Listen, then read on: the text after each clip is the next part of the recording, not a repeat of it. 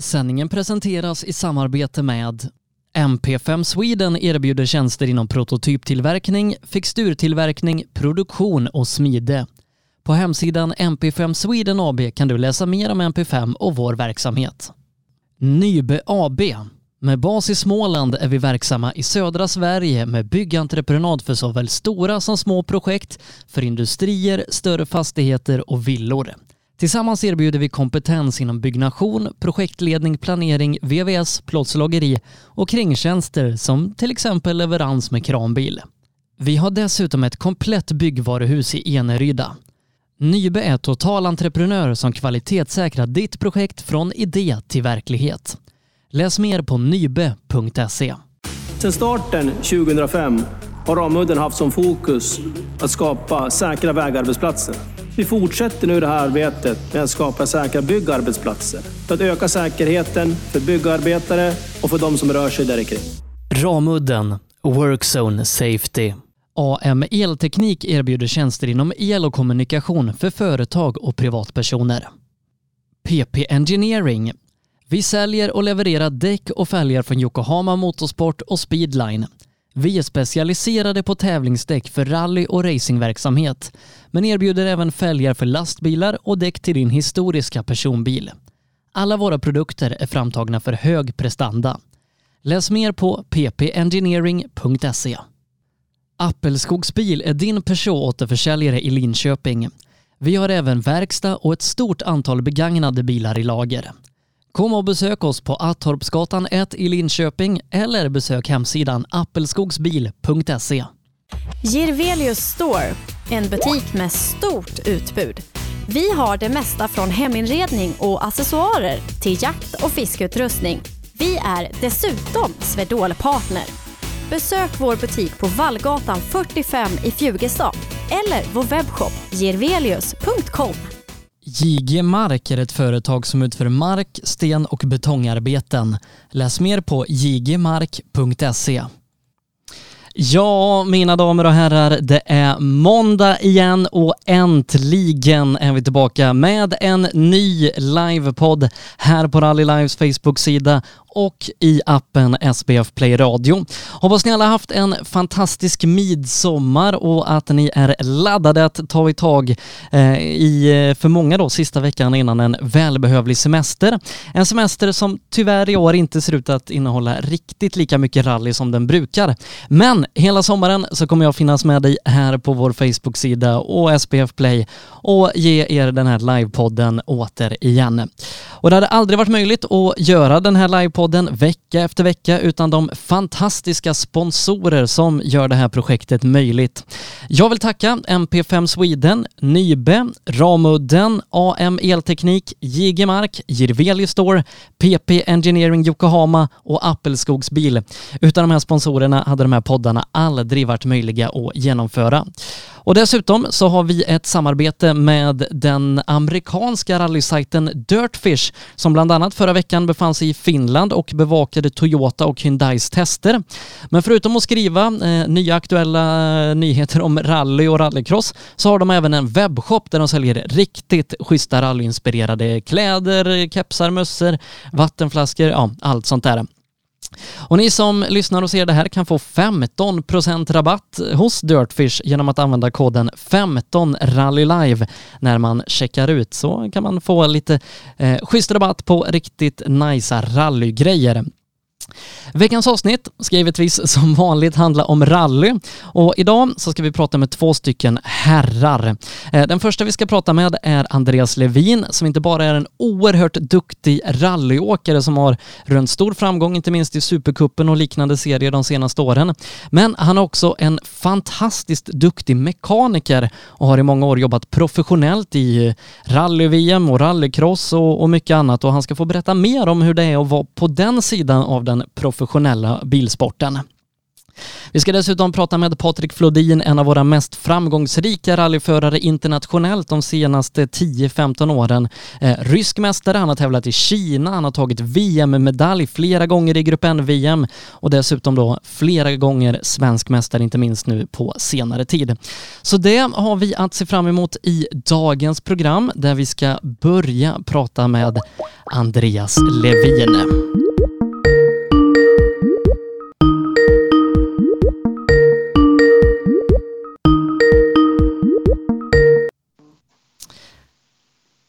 Då ska Hallå. vi se. Hallå Andreas, hallå! Hur är läget? Hej, hej. Jo, det är bra. Du, eh, vi ser dig inte riktigt. Du är lite mörk. Kameran kanske är avstängd. Ja, kanske det nu då. Du, nu ser vi dig jättebra. Du Andreas, hur är läget? Jo, det är bara bra, tycker jag. Är Eh, bra? Du, det är fint, det är fint. Eh, Du som jag då jobbar ju delvis med, med motorsport och bilsport. eh, Så du har väl haft det ganska lugnt det senaste antar jag? Ja, det har varit några lugna månader faktiskt. Det, det har ju varit väldigt stilt nu på slutet här, så det blir skönt om det drar igång så småningom här, får vi hoppas. Hur har du sysselsatt dig eh, senaste typ tre månaderna? Eh, renovera hus faktiskt, för fulla muggar. Så det passar ganska bra, om man får säga så. D- Då har du haft att göra helt enkelt. Ja, det finns, det finns obegränsat. Eh, Du, har du saknat rally och, och bilsport någonting? Ja, men det är självklart man gör det. Det är liksom det man, man brinner och lever liksom för, så det, det är klart man gör det. När du och jag träffas så är det ju kanske först och främst när, när du kör rallytävlingar, men eh, du håller väl på med, med rally och, och bilsport på andra sätt än att bara tävla själv? Ja, precis. Jag jobbar ju med, med motorsport och liksom har gjort sedan jag gick ur skolan. Eh, både rally och rallycross och så som mekaniker då. Så det har eh, blivit mycket av den varan. Och eh, om vi liksom backar bandet till första början, hur blev du eh, rally och, motorintresserad? Ja, det var mina föräldrar som, som höll på när vi var små då och åkte lite ja, rally-SM och, och sånt då. Så man är ju uppväxt med det sen, sen barnsben. Och, och när bestämde du dig att ja, men det är det här jag vill göra, inte liksom bara som de flesta på en hobbynivå, utan det är det här jag vill jobba med? Ja, det, men det var väl alla år som man var ute på Svenska rallyt liksom och gick på servicen där och tittade och ja, det är liksom det, det är något man känner att man, man brinner för liksom så då, då var det så. Var det alltid liksom mekanikersidan av det eller drömde man att, att bli en Sebastian Loeb själv? Nej, visst alla har väl en dröm så, det, det har man ju men eh, men det är ju alltid det här med att, att få ihop budget och så och, och försöka komma någon vart. Det är inte så, så enkelt och det, det ser man, man ännu mer när man jobbar lite mer nära med det. Så det, det, är, inte, det är inte så enkelt. Man måste ha väldigt, väldigt uppbackning runt omkring och, och folk som, som, som fixar mycket runt omkring liksom så för att det ska, ska komma någon vart. Så, så det, det är enklare att, att vara på, på andra sidan om man säger så. Men, men det kan inte vara helt lätt att, att slå sig in i den världen heller, för det finns bara begränsat antal, antal team och, och de behöver ju begränsat antal med personer och det är ju inte bara liksom Lima som man rekryterar utan det är ju hela världen. Ja, jo, precis, precis. Men det är ju det är mycket kontakter och så då, som, som allt bygger på idag. Så det ända från, från skolan och vara på rätt ställe vid rätt tidpunkt och så då. Så det, det, det är ju kontakter, så är det. Vad var ditt första liksom, jobb inom motorsporten? Eh, Det var, jag började direkt hos eh, Mats Östberg och dem i deras eh, motorsportföretag då, när jag slutade skolan faktiskt. Så det vart, eh, vart direkt eh, 2007 var det då som, som jag började hos dem. Så det var, det var ett ganska stort steg att ta och, och flytta dit och, och, och jobbar där och tar mycket ansvar och, och sånt och, som, och släppa skolans trygga punkt. Liksom då. Så det var, men det var väldigt nyttigt. Men hade du kontakter med, med Mats och de bakom honom sen innan eller var det en kontakt man sökte för att du, det var det du ville jobba med? Eh, nej, det var väl genom praktikplatsen jag jobbade, pa- praktiserade på Helmia Motorsport hos eh, Stig-Olof Alfredsson och dem då. Och de, eh, de skötte Mats bil eh, ett par år där i NM och lite VM-race och så då. Så, så kom jag i kontakt med dem på det viset då. Eh, Men eh, både du och Mats måste ha varit ganska unga på den tiden. Ja, visst var det. Han är väl någon månad äldre än vad jag är då, så vi, vi är ganska eh, jämnåriga då. Eh, men, men på den tiden när, vi då ja, pratar kring 2008, 9 eller 7 där som du sa. Mm. Vilken nivå tävlade Mats på då? Han körde ju NM då och sen så började han på att trappa upp och åka, åka VM-tävlingar också då. Så faktiskt första, första grejen vi fick göra, jag och en, en jämnårig kille, var att ta en husbil och åka ner till Portugal då ensamma. Det var också lite, en liten speciell grej då, de, de första veckorna när vi började hos dem. Då. Så det, man fick ta ansvar från, från första stund. Och, och hur var det liksom som, som ny in i, i den här världen och, och ny in i ett team att ja, men helt plötsligt, eh, som du sa, dra till Portugal? Nej, men det var ju spännande naturligtvis. Och lite, lite pedigt allt, det, det får man erkänna. Men eh, man har ju lärt sig otroligt mycket efter vägen och det, jag tror det är nyttigt att bli slängd på den djupa delen och så får man, får man, får man lösa problemet därefter. Så, så det, jag tror man lär sig mycket på det. Men från att ha varit eh, rallyintresserad rallyfan om man får uttrycka det så, hur var det att helt plötsligt jobba i cirkusen? Nej, men det är ju kul, absolut. Det, det är som sagt något som man har stått på andra sidan staket och, och tittat på i många år så få vara, få vara med där och, och greja själv. Det är, ju, det är ju en liten dröm som går i uppfyllelse då när man väl är där. Men som eh, liksom nyskolad ung mekaniker, vad, vad fick man göra? Nej, vi var med och jobbade på bilen då och hade hand om ett, ett hörn var då. Um, så det var ju också ganska stort ansvar så sett då. Um, så det var, det var full, full gas från, från början. Var det heltidsjobb redan då eller blev det det sen? Nej, det var heltidsjobb redan då var det. Så uh, vi hann, hann knappt att ta studenten. Jag var, var till Torsby där på och tog studenten och sen var vi iväg på tävling dagen efteråt igen. Så det var, det var full gas från början. Eh, på den här tiden körde ju Mats eh, Subaru då i, i, i privat regi och, och, när man tittade på tv så följde de ju mest fabriksbilarna. Men när man såg Mats eh, på den tiden då var det ju ofta kanske om, om det hände någonting om, om han åkte av. Eh, och, och då fick man väl sätta Andreas Levin i arbete? Ja, precis. Han gjorde väl någon resa där i början. Det vart eh, vart en del turer till, fram och tillbaka till ProDrive och det, det kostade väl en hel del i början där så men eh, det var väl en en lärningskurva för han med. Eh, och eh, då antar jag liksom att, att, din karriär har stegrats lite i början i alla fall i, i takt med att Mats har klivit in i, i större satsningar och, och, nya team och lite sånt där. Ja, precis. Nej, så vi körde ju Subaru där fram till 2010 var det väl eh, som vi drev lite i privat regi då. Och sen 2011 så blev det M-sport då med nya WRC-reglementet. Så då var vi där och, och och hade ett eget team där också då, ihop med dem då och var där och byggde de första, första fjästerna då. Eh, men, men, även om det var under M-sportsflagg så att säga, eller Stobar tror jag teamet hette på, på den tiden, ja, var, var, var, ni anställda hos Mats? Ja, det var vi. Så vi, vi körde allt genom dem då och sen så, så um, bodde vi där emellan racerna då, uh, vissa perioder och så var vi hemma emellanåt och de, där, när det fanns tid om man säger. Eh, och om man ser liksom när nya VRC-reglementet och grejer kom in, då, då hamnade ju ja, Mats i ett annat rampljus. För, för er plötsligt så, så, så var ni som team med och, och fightades om, om segrar och pallplatser i VM-tävlingar. Ja, precis. Det var ju, gick riktigt bra där direkt första tävlingen, eh, Rally Sweden då, 2011, så var jag med och fightades där med, med Hirvonen faktiskt som segern då, så vi blev tvåa till slut. Då. Så det var ju varit en riktig, riktig spark, spark i baken där, då. så det var riktigt kul. Eh, men hur ser liksom i, i VRC, hur ser en tävlingshelg ut som mekaniker? För när man följer det från sidan, men då är det ju förarna och kartläsarna och det sportsliga man, man, följer och man ser er mekaniker liksom när man kommer in på, på kvälls och lunchservicer. Men hur ser en tävlingsvecka ut om man, om man tar det från början? Ja, det beror ju lite grann på då, om eh, jag har varit med mycket på, på räcken och så innan också och servar dem lite grann. Då. Den, den börjar ju redan eh, tisdag då, så man åker ner söndag, måndag och förbereda lite inför det då. Och så är det räcken eh, tisdag och onsdag då. Eh, åker runt och servar dem och ifall det ska hända något med den räckebilen då så har man lite delar och sånt med sig då som man kan fixa och fixa med lite mat och sånt åt dem då. Och sen är det besiktning och sånt också på onsdagen då. Eh, torsdag så är det shakedown. Oftast första sträckan också då på torsdag kväll. Och sen så drar det igång då fredag morgon och så är det som vanligt då fredag, lördag, söndag som, som de flesta känner till. Då. Så det är en hel vecka liksom.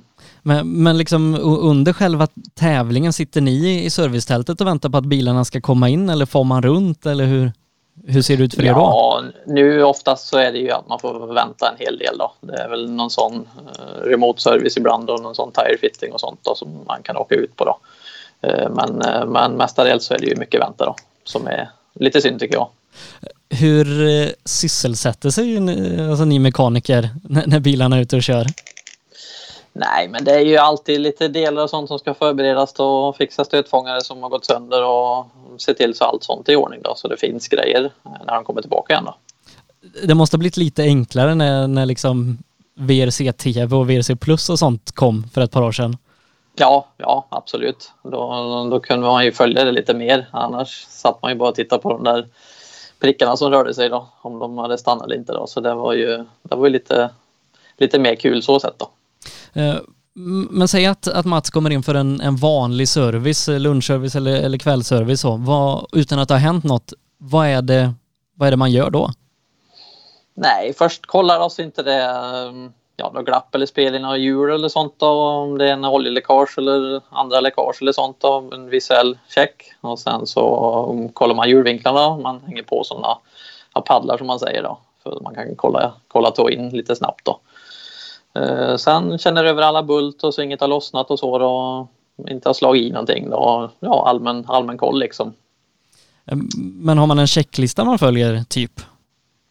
Ja, lite grann så, men mycket sitter i ryggmärgen vad man, ryggmärgen, vad man, vad man brukar göra då. Så det går ganska automatiskt. Det är mer om det är lite speciella saker som de vill ha åtgärdat eh, själva då, som, som man skriver upp. R rapporterar du liksom till, till någon någon chefsmekaniker eller har man liksom frihet under ansvar? Nej, det är väl oftast en chefsmekaniker då som, som möter dem när de kommer till den eh, holdingen eller regroupingen då. Och går ju tillsammans med ingenjören och, och, och, kollar över hur bilen ser ut då och noterar om det är något speciellt eh, som han vill ha gjort då eller om det är något speciellt de ser på bilen som är skadat eller så. Då. Och sen så rapporterar vidare då till, till resten av mekanikerna. Men ibland så är ju bilen kanske inte alltid hel när den kommer in till er. Nej. Finns det några tillfällen där, där ni behövt jobba riktigt mycket? Ja, det är väl ganska många tillfällen så. Det, det är svårt att, att, nämna ett specifikt liksom, men det, det är ju det händer titt som tätt att det blir, det blir ganska mycket tidspress då, så då, då får man ju försöka slappna av och göra det bästa av det liksom. Hur mycket kan ni liksom göra på plats på, på tävling om man liksom säger att ja, det är en M-sport Fiesta till exempel om, man jobbar med, med det teamet. Mm. Jag har till exempel så eh, Timo Sunninen på svenska för något år sedan där man kapade loss en bursträva och, svetsade dit en ny. Hur mycket ja. möjlighet finns det?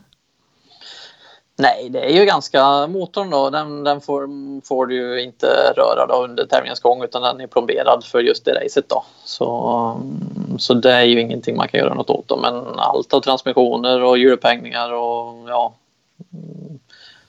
andra karosseridelar liksom. Det är ju så mycket som man hinner helt enkelt. Det, det, man hinner ganska mycket om man är några stycken på, på 30 eller 45 minuter då. Det gör man.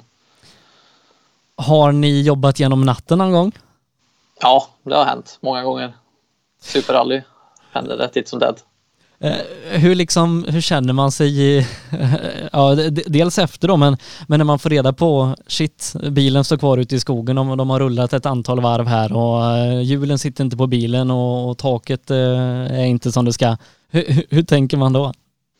Nej, det är ju alltid tråkigt liksom för resultatet för då är ju, då är ju den helgen förstörd lite grann. Då. Så det är väl det som, som svider mest att det, man får åka därifrån med dåligt resultat. Sen eh, jobbet, det är ju, det är ju som det är liksom. Det är ju, det är ju, det är mest synd för, för dem att inte de, de får de resultaten som de vill. Blir man sur på chauffören? Nej, aldrig. Uh, hur är det liksom i, i Spanien då, där man kör på två olika underlag? För, för där måste ni väl ändå jobba med, med lite press när bilarna ska preppas om mellan grus och asfalt? Ja, jo men det, det, är faktiskt en liten kul grej de har där då. Eh, man bygger om alltihop på en timme och en kvart är det väl man har på sig där. Men där också allt är ju alltid väldigt förberett och så det är ju upp, uppmärkt och klart då från verkstaden med alla hjulupphängningar och transmissioner och sånt. Då. Så hjulvinklar och sånt är ju kollade både för asfalt och för grusen då, så det, det går ganska smidigt ändå. Övar man innan? Nej, nej inte speciellt så. Det, det är väl sånt, sånt som man har gjort x antal gånger så det, det, det brukar gå ändå. Eh, men överlag som, som mekaniker, liksom, övar man på olika saker? För alla bilar är ju olika, teamen ändrar liksom lite utveckling år för år och, och sånt där. Eh, övar man på att plocka ner vissa grejer för att det ska gå smärtfritt om man väl behöver göra det? Ja, det är ju så med, med alla de här bilarna som går i VM och så, så de blir ju nedplockade i princip i molekyl efter varje tävling då, så det blir automatiskt att man, att man håller på med grejerna. Så då, då vet man ju liksom hur allt sitter ihop och man, man lär sig en bil så ganska fort för de påminner väldigt mycket om varann. De, de flesta, det är ju ett, ett reglemente man får följa då, så det, det, det påminner, påminner mycket om varann hur är det att, att vara ute och, och, resa så mycket? För, för normalt sett jobbar man ju liksom 8 till 5, kanske inte har så många mil till jobbet och så är man ledig på helgen. Men hur är det att vara tävlingsmekaniker i rally-VM? Jo, nej, men det blir en livsstil helt klart. Det, man, man, man blir van det också då så som det varit lite grann förut och så har man varit hemma för länge så då får man lite abstinens då. Men nu, nu är det lite annorlunda när man jobbar lite mer på hemmaplan. Då. Vilka platser har varit roligast att besöka? Ja du, Australien är kul då. Det, det, det är ett fint ställe. Det gillar jag. Hinner ni liksom se någonting av, av stället ni är på eller är det liksom jobb, jobb, jobb och sen åka hem? Nej, så i samband med tävlingen då så är det ju mycket jobb då, men det är ju just där med, med räcken som jag nämnde då så är det ju lite kul då, för då får man ju komma runt och, och åka lite bil och se sig omkring lite grann i alla fall då, som, men är det några speciella ställen då så, så kan man ju stanna kvar några dagar extra om man vill och, och se sig lite omkring. Det, det brukar gå att lösa. Hur viktig är relationen med, med liksom föraren och, och, den man jobbar med eller är det, liksom, är det bilen och du som ska ha relationen? Nej, men det är viktigt med, med föraren med liksom för eh, man, man litar ju på varandra att, att man gör rätt jobb så det, det är ju det är viktigt det med tycker jag i alla fall. Eh, men nu längre jobbar du inte med, med Mats va? Nej, ehm, efter han gick till Citroën där då så då, ehm, då hade de bara franska mekaniker där. Från 2014 var väl han, han drog dit då och körde för dem i x antal år så då, då var det lite stopp där då. De hade bara lite, lite hemma och pysslade med dem med någon R5 och så då. Så då dök det upp det med, med KMS då, Kristoffersson i rallycrossen då. Så då hoppade jag på det spåret där från 2014. Hur var det att byta disciplin?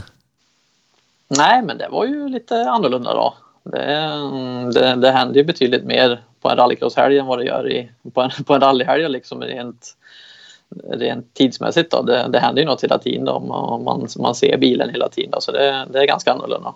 Eh, men i rallycross kan man säga att man, man både har mer och mindre tid att skruva för, för ibland så kan det vara långt mellan heaten men när det är finaler då kanske det bara handlar om minuter. Ja, precis. Ja, mellan semifinal och finaler då, då blir det lite mer rallystuk på det hela. Då. Det blir det. Så det, det känner man ju till.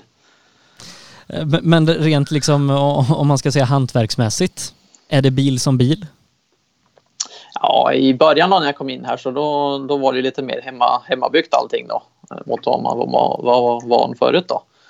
Så det är också lite, lite speciellt då med rallycrossen där. Men det har ju gått framåt mycket på senare år det också då. Det har kommit in mer och mer gamla WRC-bilar och, och lite så då. Så det går ju mer och mer åt det hållet också då. Men, men har du jobbat när, när KMS och, och PSRX och så jobbat tillsammans också för ett par år sedan? Eh, nej, då var jag inte med utan då var det Peter hade hela sin styrka med. Då, så det var ingen, ingen från KMS-gänget här som var med. Då, utan då pysslade vi med lite annat. Lite rally och, och STCs och sånt. Då. Eh, men, men förra året så, så, blev det mer rally för, för KMS och ja, hur var det liksom att, att komma tillbaka mer till det? Eh, ja, mer hela tiden så att säga. Ja, nej men det var ju kul. Helt klart. Så det, vi åkte ju både Svenska rallyt där och Rally Finland och, och lite sånt. Då. Så det var ju kul att komma ut lite igen och träffa lite folk man, man inte har sett på ett tag och, och så. Då. Så det, det är alltid roligt. Eh, när man rest så mycket runt hela jorden som, som du gjort ett par år, hur är det att, att ha liksom rally-SM som, som huvudfokus helt plötsligt? Där Nyköping kanske blir det mest exotiska? Jo, men jag gillar det med. Det är, det är väldigt gemytligt och så på rally tycker jag. Det, det, blir liksom lite mer, det, det, känns mer som hemma. Så det, nej, jag gillar det. Eh, men, men eh, du är ju liksom inte bara så att säga eh, en mekaniker som, som jobbar, eh, utan man är ju en del i ett team. Eh, och med alla som, som du jobbat med och allt sånt där så har du fått uppleva en del framgång inom bilsporten. Hur är det att liksom få vara en, en del av det? Jo, men det är, det är därför man jobbar och sliter eh, mer än 7 till 4 liksom för att det ska bli bra resultat och, och mm, chauffören och karläsaren då ska ha bäst möjliga förutsättningar till att göra ett bra resultat. Så vinner de eller gör, hamnar på pallen då så är det ju, det är ju en, en, team, en teamgrej liksom. Så det är inte bara dem det handlar om utan det är ju hela teamet. Men du tävlar ju eh, en del själv också. Ja, precis. Pröva att klämma in det emellanåt. Ja, eh, när började du tävla i rally? Ja, när jag var väl 16, utbildningsrally körde jag lite grann först då. Men eh, ekonomi Saab, Saab 99. Så det är några år sedan. Eh, och, du har ju kört din, din Nissan väldigt, väldigt länge. Vad, vad, men vad körde du innan den? Eh, jag åkte en Peugeot 205 som, som pappa äger, en Grupp A-bil. Eller en Grupp A, Grupp A, Grupp A-bil då. Så den åkte jag från, från jag var 18, 18 år då. Eh, men det har ju visat sig att du är ju inte helt talanglös bakom ratten utan du har ju du har vunnit mycket och rönt stora framgångar inte minst i, Supercup och, och liknande. Har du haft någon nytta av liksom att, att ha jobbat professionellt med rally i din egen utveckling och din egen karriär som förare så att säga? Ja, men det tror jag. Det är väl framförallt noggrannhet och hur man, hur man gör i ordning bil och sånt innan och mellan tävlingar. Det kanske går lite till överdrift om man, om man ska åka lite mindre tävlingar, men det är något som, något som sitter i att man verkligen vill ha allt 100 procent innan man åker iväg. Då. Annars, så, annars så kan jag lika gärna vara hemma känns det som. Så det, det är väl lite där det, det sitter då. Men att jobba eh, heltid som mekaniker eh, och jobba med rallybilar, hur är det sen att komma hem till egna garaget och ta tag i den egna bilen? Nej, men visst är det så. Det blir ju, ibland så kan man ju bli lite mätt på det då. Det får man ju erkänna då. Men, eh, men ofta så, så går det bra. Jag, jag tycker det är kul att greja med, med egna grejer också då. Så, så, så, så, så är det. Men om man ser till vintern här som var så blev det väl en del skruvande? Ja, det blev det. Vi gjorde en liten vurpa där i, i fjol sommar så vi fick bygga ny kaross då i, i höst och i början på vintern här. Så vi hann precis att få färdigt det till, till Lima då. Eh, och, och, som jag sa, det, du, du har ju haft ganska stor framgång om man ser till, till snäppet under SM, eh, Supercup och, och de serierna där. Har det lockat någon gång liksom en, en fullsatsning på, på SM? Jo, men visst har det det. Det, det, det får jag erkänna att, att någon gång skulle man vilja, vilja göra det då. Men det är ju det är samtidigt det här med att kombinera med jobbet och det brukar alltid vara något som krockar i kalendern och så då blir det svårt, och, svårt att välja och man, man känner ansvaret i jobbet med liksom, så det brukar få gå i första hand. Ehm, så det, det, är just den där kombinationen då när man både jobbar och har det som hobby, det är det som är lite nackdelen. Då. Ehm, men eh, nu då så, så, ser det ut att, att lossna lite inom eh, motorsportbranschen. Ehm, har du någonting att göra framöver? Ja, just nu håller vi på och förbereder. Eh, Johan ska åka eh, Rally X Nordic då, i Höljes nästa helg. Så vi var och körde lite test förra veckan då och nu blir det test igen på torsdag här i Arvika då. Så vi håller på och fixar i ordning den bilen inför det då. Och, och så kanske lite, lite resande då under hösten om, om VM-serien kommer igång som planerat? Ja, förhoppningsvis så drar det väl igång här i, i augusti där också i Höljes då så får vi se. Det är väl inget som är 100% spikat än. Det beror väl helt på hur allt utvecklar sig. Då, så, men det är det vi, vi siktar på i alla fall. Hur tror du det blir att resa nu när ja, världen är lite upp och ner och restriktioner och sånt när man kommer till olika länder? Ja, nej, det blir lite speciellt så det, det får, vi, får vi se. Det får vi bara ta, ta, ta för vad det är och göra det bästa av det. Men tror du det blir något, något eget åkande här under hösten? Ja, vi får väl försöka och klämma in så gott det går, men det, jag tror kalendern är ganska tajt där i alla fall. Så det, om man är realistisk så blir det säkert i början på vintern ska jag tro. Eh, du då med, lite insikt i Kristoffersson och hans tävlande, eh, blir det någon rally? Nej, jag tror det är ganska lugnt faktiskt på den fronten om vi, om vi ska vara lite realistiska i år. Det, det går ju mest i rallycross nu då. Vi har den VM-bilen stående här också och, och väntar på att få komma ut och köra med den. Då. Så det är all tid och energi och pengar går åt till det just nu då. Du kan inte övertala honom att ta lite rally-SM här i höst? ja, man vet aldrig. Bilen, polon står kvar här i verkstaden så det, det, är väl inte helt omöjligt kanske. Du Andreas, du ska ha jättestort tack för att vi fick prata med dig och få en liten inblick i, hur det är på, på ja, ditt hörn av, av bilsporten och hur det är att vara mekaniker på allra högsta nivå.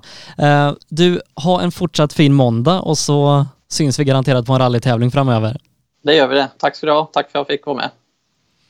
Där pratade vi som sagt med Andreas Levin eh, som berättade lite om hur det är att vara professionell mekaniker, inte minst inom rally och rally-VM, men även då eh, inom rallycrossen och kombinera det med eget tävlande som man gör med framgång när han väl gör det. Alldeles strax ska vi ta och ringa upp våran nästa gäst, ingen mindre än Patrik Flodin.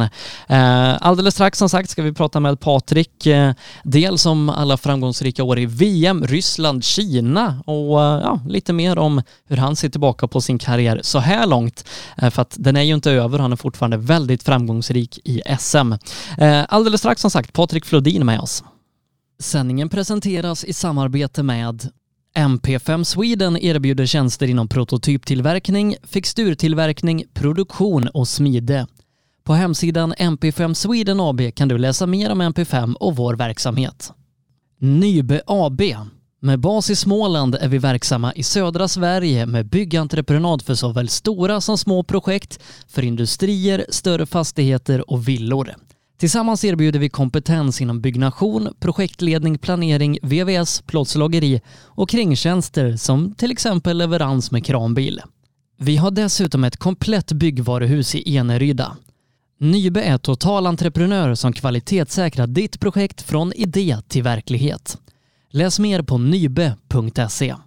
Sedan starten 2005 har Ramudden haft som fokus att skapa säkra vägarbetsplatser. Vi fortsätter nu det här arbetet med att skapa säkra byggarbetsplatser för att öka säkerheten för byggarbetare och för de som rör sig där kring. Ramudden Workzone Safety. AM Elteknik erbjuder tjänster inom el och kommunikation för företag och privatpersoner. PP Engineering vi säljer och levererar däck och fälgar från Yokohama Motorsport och Speedline. Vi är specialiserade på tävlingsdäck för rally och racingverksamhet, men erbjuder även fälgar för lastbilar och däck till din historiska personbil. Alla våra produkter är framtagna för hög prestanda. Läs mer på ppengineering.se. Appelskogsbil är din Peugeot-återförsäljare i Linköping. Vi har även verkstad och ett stort antal begagnade bilar i lager. Kom och besök oss på Attorpsgatan 1 i Linköping eller besök hemsidan appelskogsbil.se. Girvelius Store, en butik med stort utbud. Vi har det mesta från heminredning och accessoarer till jakt och fiskeutrustning. Vi är dessutom Swedol-partner. Besök vår butik på Vallgatan 45 i Fjugestad eller vår webbshop girvelius.com. JG Mark är ett företag som utför mark, sten och betongarbeten. Läs mer på jgmark.se. Ja, vi ska nu ta och fortsätta dagens program med ingen mindre än Patrik Flodin. Eh, Patrik som har blivit svensk mästare i rally de senaste två åren, även blivit rysk mästare, eh, tvåa i Grupp N-VM och mycket annat genom åren.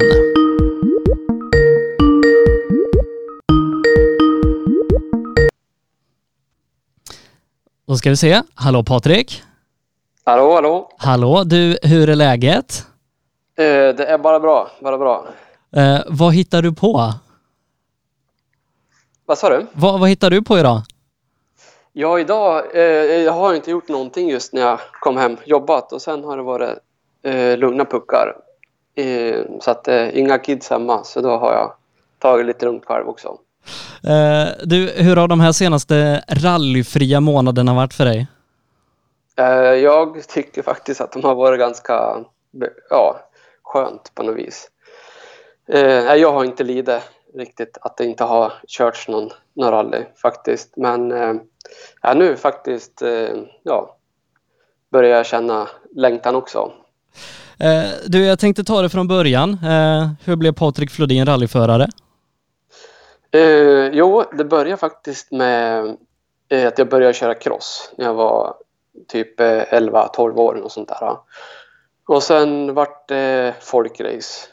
Och det var för att alla i i byn Ilsbo. Höll på med folkrace. Och sen började många av de där med köra Volvo original också. Så då skaffade jag mig också en, en Volvo original. Så jag började köra utbildningsrally. Så jag var jag hade nog typ, eh, ja jag var nog 16 år när jag körde på en gång liksom. Så att, eh, och det var ju, jag tror, det är inte många som bor i Ilsbo men jag tror att det har varit sju, åtta bilar ganska, ja, i, ja, runt den här perioden så var det så många som var där aktiva och körde. Var, var det rallyfamiljen eller var det, var det Ilsbo som fick dig in på, på motorsporten? Mm, nej, det var, får jag nog säga, i, i Ilsbo. Sen har vi liksom eh, motor i släkten, men inte morsan och farsan eh, har inte hållit på, utan det har det varit liksom att eh, jag tog följe med kompisarna liksom. Det var, och så är det väldigt generellt stort motorintresse med, med hela familjen Häggi och alla runt omkring där liksom så att eh, eh ja, man bara hakade på strömmen liksom någonstans när, när, man tar till sig nya grejer så inser man ju ganska fort om ah, men det här är någonting för mig, jag är ganska bra på det eller ah, det, jag kanske inte var så bra, jag gör det för skojs skull. Men, men när insåg du att shit, jag är ganska duktig på att vrida ratt? Mm, det gjorde jag ganska tidigt. Det var ju innan det här med när vi började köra bil på sjön. Och, och då kommer jag ihåg att jag, liksom, att jag kunde hänga på de här som var betydligt äldre då. Och det tyckte jag liksom var jädrigt häftigt att jag kunde göra det fast jag knappt hade kört bil alls. Och, eh, och sen hade jag liksom eh, ja, tävlingsinstinkten då, sen jag höll, tävlade ju i crossen. Och där fick jag ju liksom träna mycket och, och kämpa liksom mycket mera. Sen märkte jag liksom att eh, när, jag väl, när vi började på, på sjöisen eller på folkrace så hade jag det där i mig liksom, på ett helt annat vis. Så det varit liksom naturligt där när jag valde vad jag skulle göra. Det, det var också, jag slutade med crossen när jag var 17 år och sen eh, ja, gick, ja, började liksom bara på med, med rally. Jag slutade med alla sporter då, så vart det bara rally sen dess. Eh, och, och när liksom bestämdes det att ja, men, det här ska, ska vi och, och jag satsa på? Ja, det gjorde jag nog när jag hade fyllt 18 när jag gjorde min första tävling i Sverigeserien. För då visste jag inte liksom hur jag stod med jag hade ju åkt eh, väldigt bra liksom i, på lokal nivå. Eh, och eh, det var första tävlingen uppe i Östersund när jag åkte som eh, i Sverigeserien då C-förare. Men eh, jag vann ju klassen och kom fyra tror jag totalt eh, i tävlingen då, bland A, B, C-förare. Och eh, det hade jag ingen aning om då att jag hade liksom att jag hade det i mig. Utan då fick jag liksom ett litet kvitto på att ja, det här ska jag nog försöka träna också på. Kanske kan bli någonting bra. Men, men började du liksom satsa mot högre mål själv eller hur liksom kom själva satsningen mot SM och sedermera VM till? Mm, nej, det var faktiskt... Eh, eh, som, eh, morsan tryckte faktiskt på mig lite grann där att jag skulle fortsätta åka Sverigeserien och, och prova liksom. Eh, så att eh, ja, jag hade ju inte samma framgångar sen på vårkanten. Det var ju, då kom jag till andra tävlingen, det var nere i Småland. Jag hade ju aldrig sett en sten i ett dike eh, på de tävlingarna jag hade varit innan. Så att, eh, det var liksom väldigt annorlunda. Så där hade jag svårare att hänga med. Men eh, nej, jag kände liksom att jag, det här vill jag liksom försöka lära mig. Jag var ute tidigt med en, en kompis och jag, vi var ute och körde träna noter liksom varenda kväll tror jag. Eh, med vanlig personbil och höll på med sånt här mycket på fritiden. Så att, eh, ja, att det skulle gå, att man skulle få liksom det med sig också. Så att, eh, men det vart ju ett bra år det där. Eh, jag, jag, jag lyckades ju då vinna alla Sverigeserien i C-förare. Eh, då, då, det var ju första året när jag var 2003 var det. Så att, eh, och sen åkte jag ju året därpå som, som B-förare. Men eh, och då efter halva det året så eh, bestämde jag mig att jag skulle liksom försöka komma ur Volvo original. Det var då liksom det bestämdes på riktigt att nu ska jag försöka liksom ta det, komma till SM så fort som möjligt. Och sen hade jag ju väldigt tur och, och fick eh, träffa på eh, Jörgen Persson i tidigt skede eh, på Monitor. Så att eh, det vart ju... Den där, det där året gick hemskt fort. Jag körde inte så många tävlingar men det slutade med att till 2005 så satt jag helt plötsligt i en, i en eh, Mitsubishi Evo 7 Grupp så det var liksom, jag hoppade över flera steg där på grund av att jag hade jädra tur och lyckades stöta på han. Och jag var ute och, och, och jagade sponsorer liksom för fullt 2004 för att eh, kunna liksom... Det var inte någon plan med att jag skulle åka fyrhjulsdrivet till 2005 utan jag skulle ju köra lilla gruppen var väl planen liksom. Och försöka lösa en bil och, och en budget till det. Eh, men, men, hur var, om man bara ska se körmässigt, steget att gå från Volvo original till eh, fyrhjulsdrivet och Mitsubishi? Mm, ja, det var ju, allting var ju nytt hela tiden. Eh, det var det även i Volvo original, men kom på nya tävlingar och nya motståndare och, och nya vägkaraktärer och sen eh, när man var sådär, eh, ja, jag tror jag var väldigt, jag levde nog i en bubbla liksom. Jag tänkte mig inte riktigt. Utan när jag hoppade in och körde fyrhjulsdrivet, då hade jag sett på tv hur de typ gjorde en hårnål. Så det var ju liksom bara ju likadant och försöka ja, göra det. Och sen, eh, ja, jag hade väldigt lätt tror jag, att lära mig nya saker.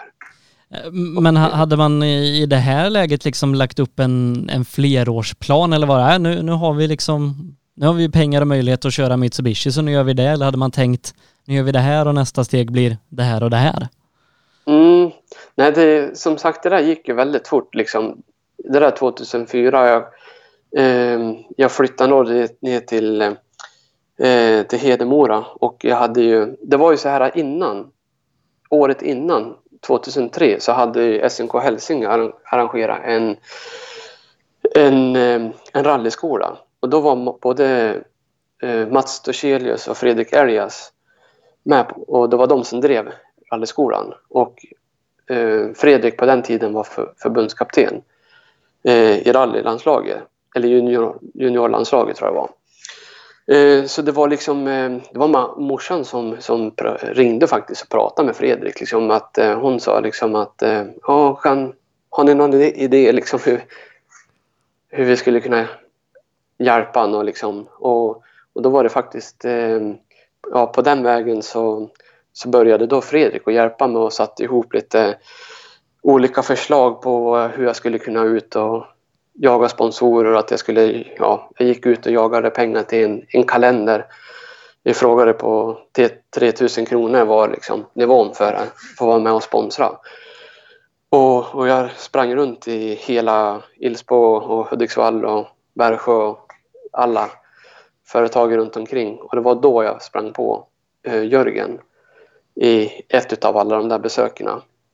Eh, och sen hade jag ju fått med mig lite material och sånt där. Och, eh, så han, han läste väl också vad jag hade att lämna. Och sen till året därpå så då, då var det att jag liksom gick all in för det där och jag, jag flyttade till Hedemora och eh Eh, Fredrik började hjälpa mig Eh, mycket han hade filmat där då. Eh, så att jag ja, jobbade där på en gokartbana och var ute och jagade sponsorer mest det året. Så att jag körde inte så mycket utan det var planen då, det var liksom att få in lite pengar så vi skulle eh, lösa året därpå. Liksom. Men eh, det var inte frågan om någon Mitsubishi utan det, ja, det vart mycket större än vad det var tänkt. Hur var det för dig då när, att fått eh, dels ihop ett litet gäng bakom dig och så sponsorer som ville stötta det här och så ja, eh, en kalender och en, en väldigt häftig bil. Hur, hur var det att starta säsongen? Eh, och det var ju vad heter det, skithäftigt. Sen hade jag väldigt tur. Eh, vi skulle ju köra första testet vi skulle köra. Det var uppe i, hos Paul i Gran, eh, Grande, Rissna och då hade vi ja, det var då första gången jag skulle köra en sån här fyrhjulsdriven bil. Då hade han Bosse Emma, eh, skulle han ha ett däckstest där med någon chaufför som hade precis fått fel på bilen. Så de kunde inte genomföra däckstestet. Och då kom han och frågade om... Eh, han var ju ändå där med sin buss och massa däck. Och han frågade liksom, ja men kan du köra liksom? Ja, jag har ju aldrig kört. så att det är klart vi ska börja med det här också. Eh, och då satt han och åkte med mig faktiskt under hela det däckstestet. Och det var ju väldigt, eh, väldigt bra. För jag, ja, han sa du måste gasa, du måste gasa, du måste bromsa. Han satt och liksom coachade mig. Så att, eh, sen när vi körde fram, samma väg fram och tillbaka så efter en stund så ja, började man liksom förstå hur man skulle köra lite mera. Eh, sen fick jag också en, ja, en körskollärare redan första gången jag körde. Eh, men, men, eh, under året då så körde du i Sverige. Det var lite blandat, var SM och lite olika tävlingar i, i, i svenska kalendern så att säga. Mm, det första året då var det, vet du, vi körde, ja redan första året 2005 så var det svenska rally, SM, finska och sen avslutades det med i Wales i England. Och eh, eh, där var det ju, då var det lite komiskt för jag hade ju precis haft eh, han, Mats Torselius som kör, eller som instruktör på den där rallyskolan bara år innan eller ett och ett halvt år innan. Och eh, sen nästa gång vi sågs då stod vi på startlinjen tillsammans i, i samma klass. Han körde också då Mitsubishi på den tiden. Eh, och då gick det väldigt eh, bra i början. I Östersund så jag låg trea då i klassen eh, tills andra dagen och eh, slog på en, en rejäl framåtkullerbytta. Men det var så mycket snö så klarade bilen ganska bra. Men det vart ju en over and out. Jag landade ute på ett hygge. Eh, och sen var det bara en vecka kvar till Svenska rally kommer jag ihåg. Så det var, det var bråda dagar då och eh, göra allting klart inför den eh, tävlingen. Men eh, där fick jag eh, liksom tre dagar i lugn och ro på mig och bara köra i min egen takt. Och jag lärde mig otroligt mycket då på de där tre dagarna. Resultatet vart ju ingenting. Där jag hade någon punktering och jag hade lite problem med bilen och sånt där. Han var inte riktigt schysst i, med diffar och sånt där så att jag hade ingen aning om hur det skulle vara att köra en sån här. Alltså, efter den tävlingen så vart eh, bilen renoverad och då kom vi i kontakt med Janne Ljungberg från Fagersta. Då hade han precis varit och, och jobbat i Tyskland med Mattias Ekström i, med DTM. Och eh, han hade, Mattias hade ju kört eh, Svenska rally i år innan då i Mitsubishi 2004. Så han var ju som väldigt, eh, ja, visste vad man skulle göra för att göra en sån där bil bra. Janne alltså. Och eh, jag kommer ihåg då efter Svenska rallyt så, så renoverade han upp bilen. Sen fick jag prova den när han var klar och då var ju liksom, jag kände inte igen mig. Helt plötsligt så, så svängde bilen när jag svängde och den ja, betedde sig som riktigt lättkörd. Och sen var det ju en, en ny tävling då i Sandviken bara ytterligare två veckor efter Svenska rally och då kom jag tvåa kommer jag ihåg faktiskt. Så jag tror, ja, Mats Torsilles vann och jag kom tvåa. Så, ja, sen rullade det på. Jag vann aldrig någon tävling förutom mindre tävlingar. Kong Christian och Silverratten. Mm. Eh, men inga SM-tävlingar. Jag hade... Eh, jag var nära. Jag låg i, i betryggande ledning när jag fick ett turboras. Eh, så att jag vann lite sträckor och sånt där men jag var ju... Ja, man var i dikena några gånger också sådär så att det var inte någon, fanns ju ingen säkerhet riktigt bakom vad man höll på med. Men, men om man bara ser liksom från att ett år har kört Sverigeserien i, i Volvo original och det är ändå för att vara Sverige ganska stora eh, fina tävlingar men att helt plötsligt ta steget upp till SM och allt vad, vad det innebär med lite extra grejer och, och så omkring och sen så ganska direkt också till VM. Hur var liksom mm. den resan om man bara ser till tävlingarnas omfång för dig? Ja, Ja, det där var liksom... Ja, jag vet inte. Det, det har svårt liksom. Jag kommer inte riktigt ihåg. Det, alltså det är konstigt nog, det är länge sedan nu. Det är 2005. Och, men i, jag har liksom... Jag har glömt bort en hel del. För jag, var, jag levde verkligen i en bubbla under den här tiden. Ehm, jag kommer ihåg liksom godbitarna, men det var ju mycket som inte jag kommer ihåg däremellan. Liksom, tävlingarna och vad vi gjorde i garage och vilka som har varit involverade och, och allt sådana här saker. Det är liksom lite halvsuddigt i början där. Det gick väldigt fort allting.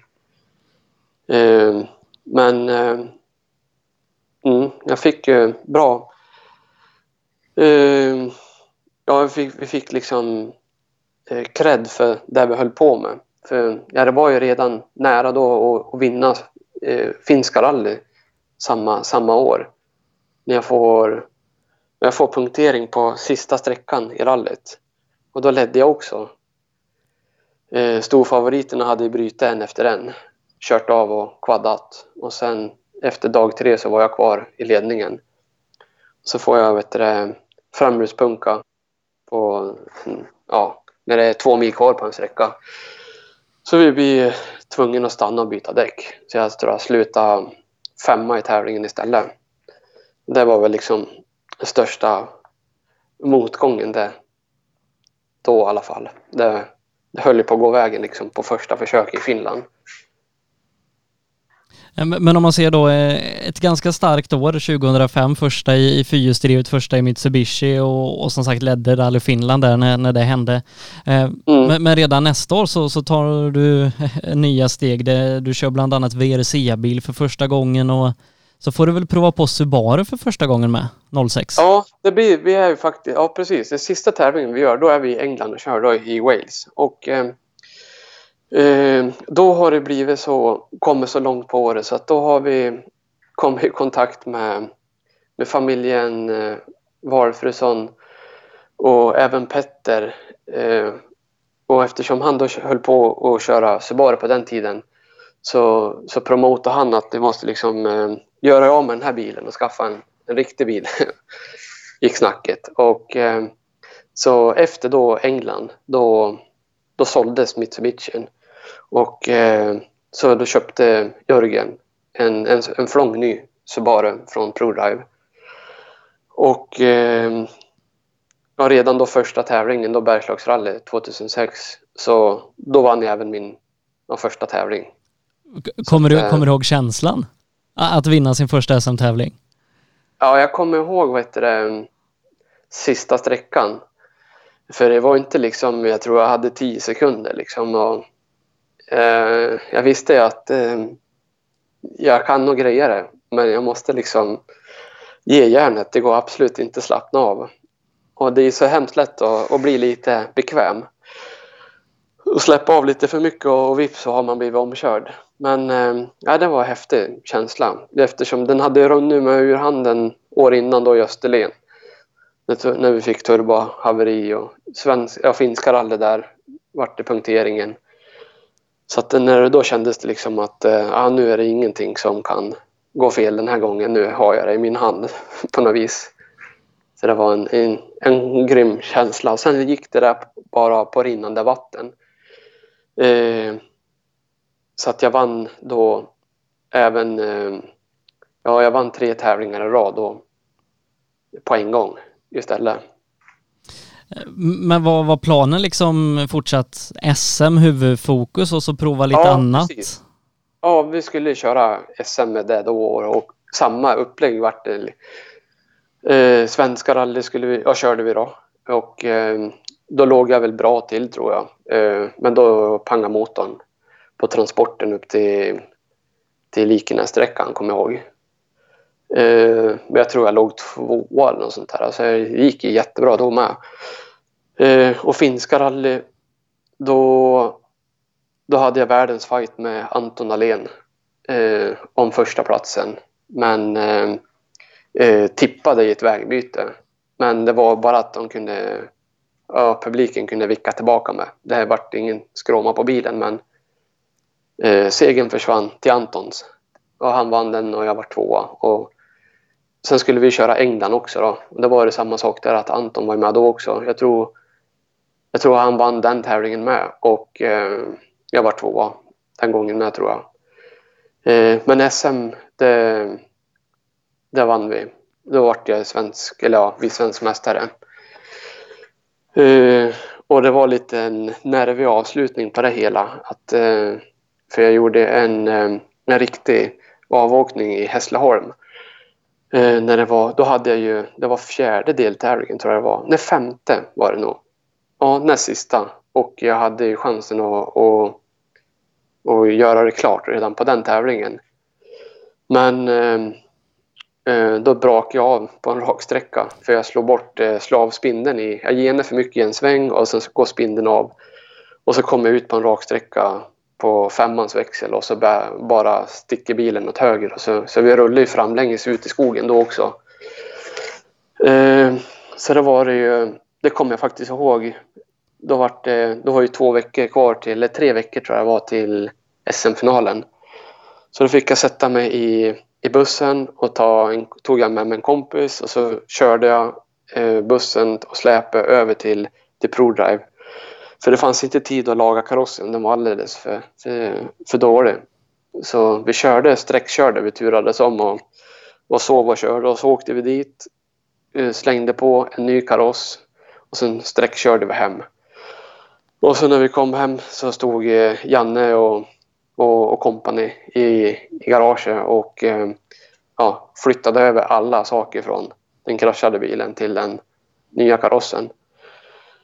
Eh, och eh, så hann vi precis bli, bli klara i, i tid så vi hann med ett litet test. Eh, helgen innan tror jag det var.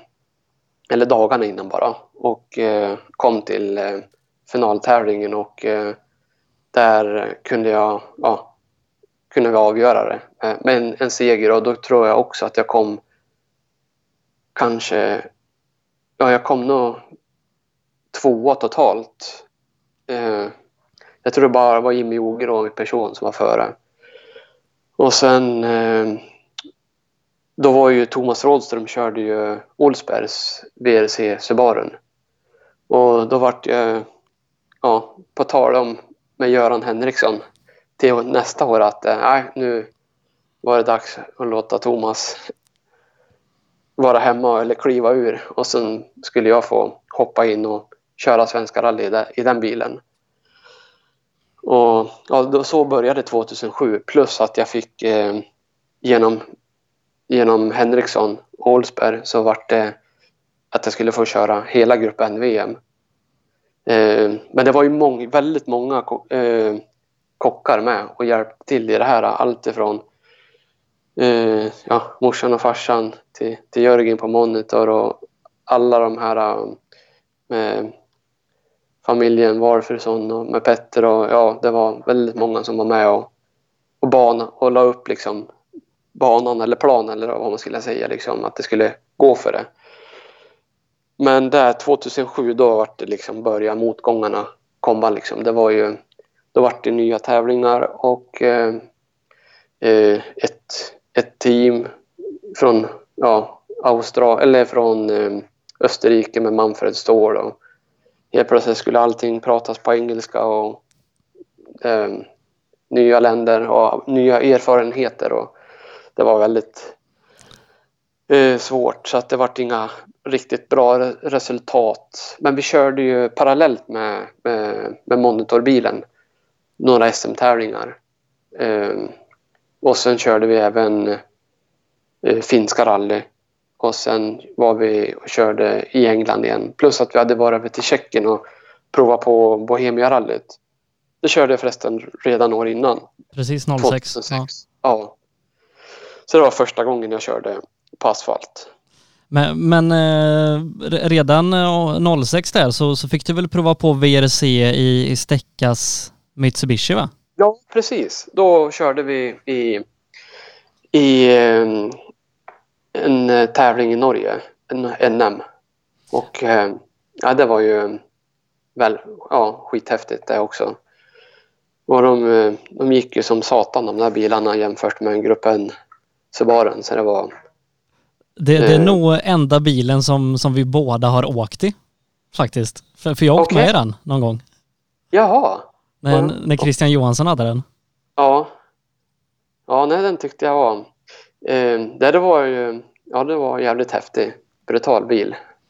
Men, men om man ser till, till 07 där då och, och få, få med Olsbergs i ryggen som bland annat då eh, varit med och hjälpt Tobias Johansson och, och flera fram under åren eh, och få ett VM-program. Hur, hur kändes det? Mm, ja, det var ju liksom eh, eh otroligt stort det också. Och Eh, ja, 2005, det var första gången jag reste utomlands. Jag hade aldrig varit utomlands. Eh, så det var första gången när vi åkte till, till England då, när vi skulle till ProDrive. Eller när vi skulle till, eh, ja eller när jag säger utomlands då menar jag inte Finland. Mm. Men första gången jag kom utanför Norden, det var i England och det var 2005. Så att det, det var liksom, helt plötsligt så skulle jag åka i Argentina och Japan och Nya Zeeland eh, och väldigt många sådana där länder. Svindyrt att prata telefon kommer jag ihåg att det var. Så att... Eh, men, men även om du sa att det, det, gick lite sådär så eh, om man tittar resultaten så vann du ju ändå tre VM-tävlingar. Mm. Fast det gjorde jag med, nog med monitorbilen va? Jag tror jag aldrig vann någonting med gruppen eller med Olsberg Subaren. Nej, utan det, det var nog med, som sagt med monitorbilen. Ja, och jag var nog mera liksom, ja precis, för då var jag tillbaka i tryggheten. med, och plus att det var väl tävlingar. Jag hade ju åkt eh, svenska rally och finska rally och, och England eh, och sådana tävlingar. Men jag tror du vann i Portugal till och med? Ja, det kanske. Du ser, jag har faktiskt jag har glömt bort det här. Jag. Och Rally Norway körde vi, precis. Nej, jag har ju... Nej. Det är som jag sagt, det, det, det, det är... Jag måste sitta med tillbaka och titta på kort vad jag har gjort där, för jag kommer inte riktigt ihåg det. det jag gjorde... Det jag normalt skulle jag kanske ha gjort på en tio års tid gjorde jag på ett och ett halvt år. Så att jag hann ju aldrig skaffa mig intryck på riktigt vad jag höll på med tror jag. Eh, men kommer du liksom ihåg känslan att få åka en, en VM-tävling och sen då till och med vinna? Mm. Jo, det var ju liksom häftigt. Och när de, jag var ju mest nervös eh, för den där rallyradion. För jag hatar ju att prata engelska och det gör jag än idag.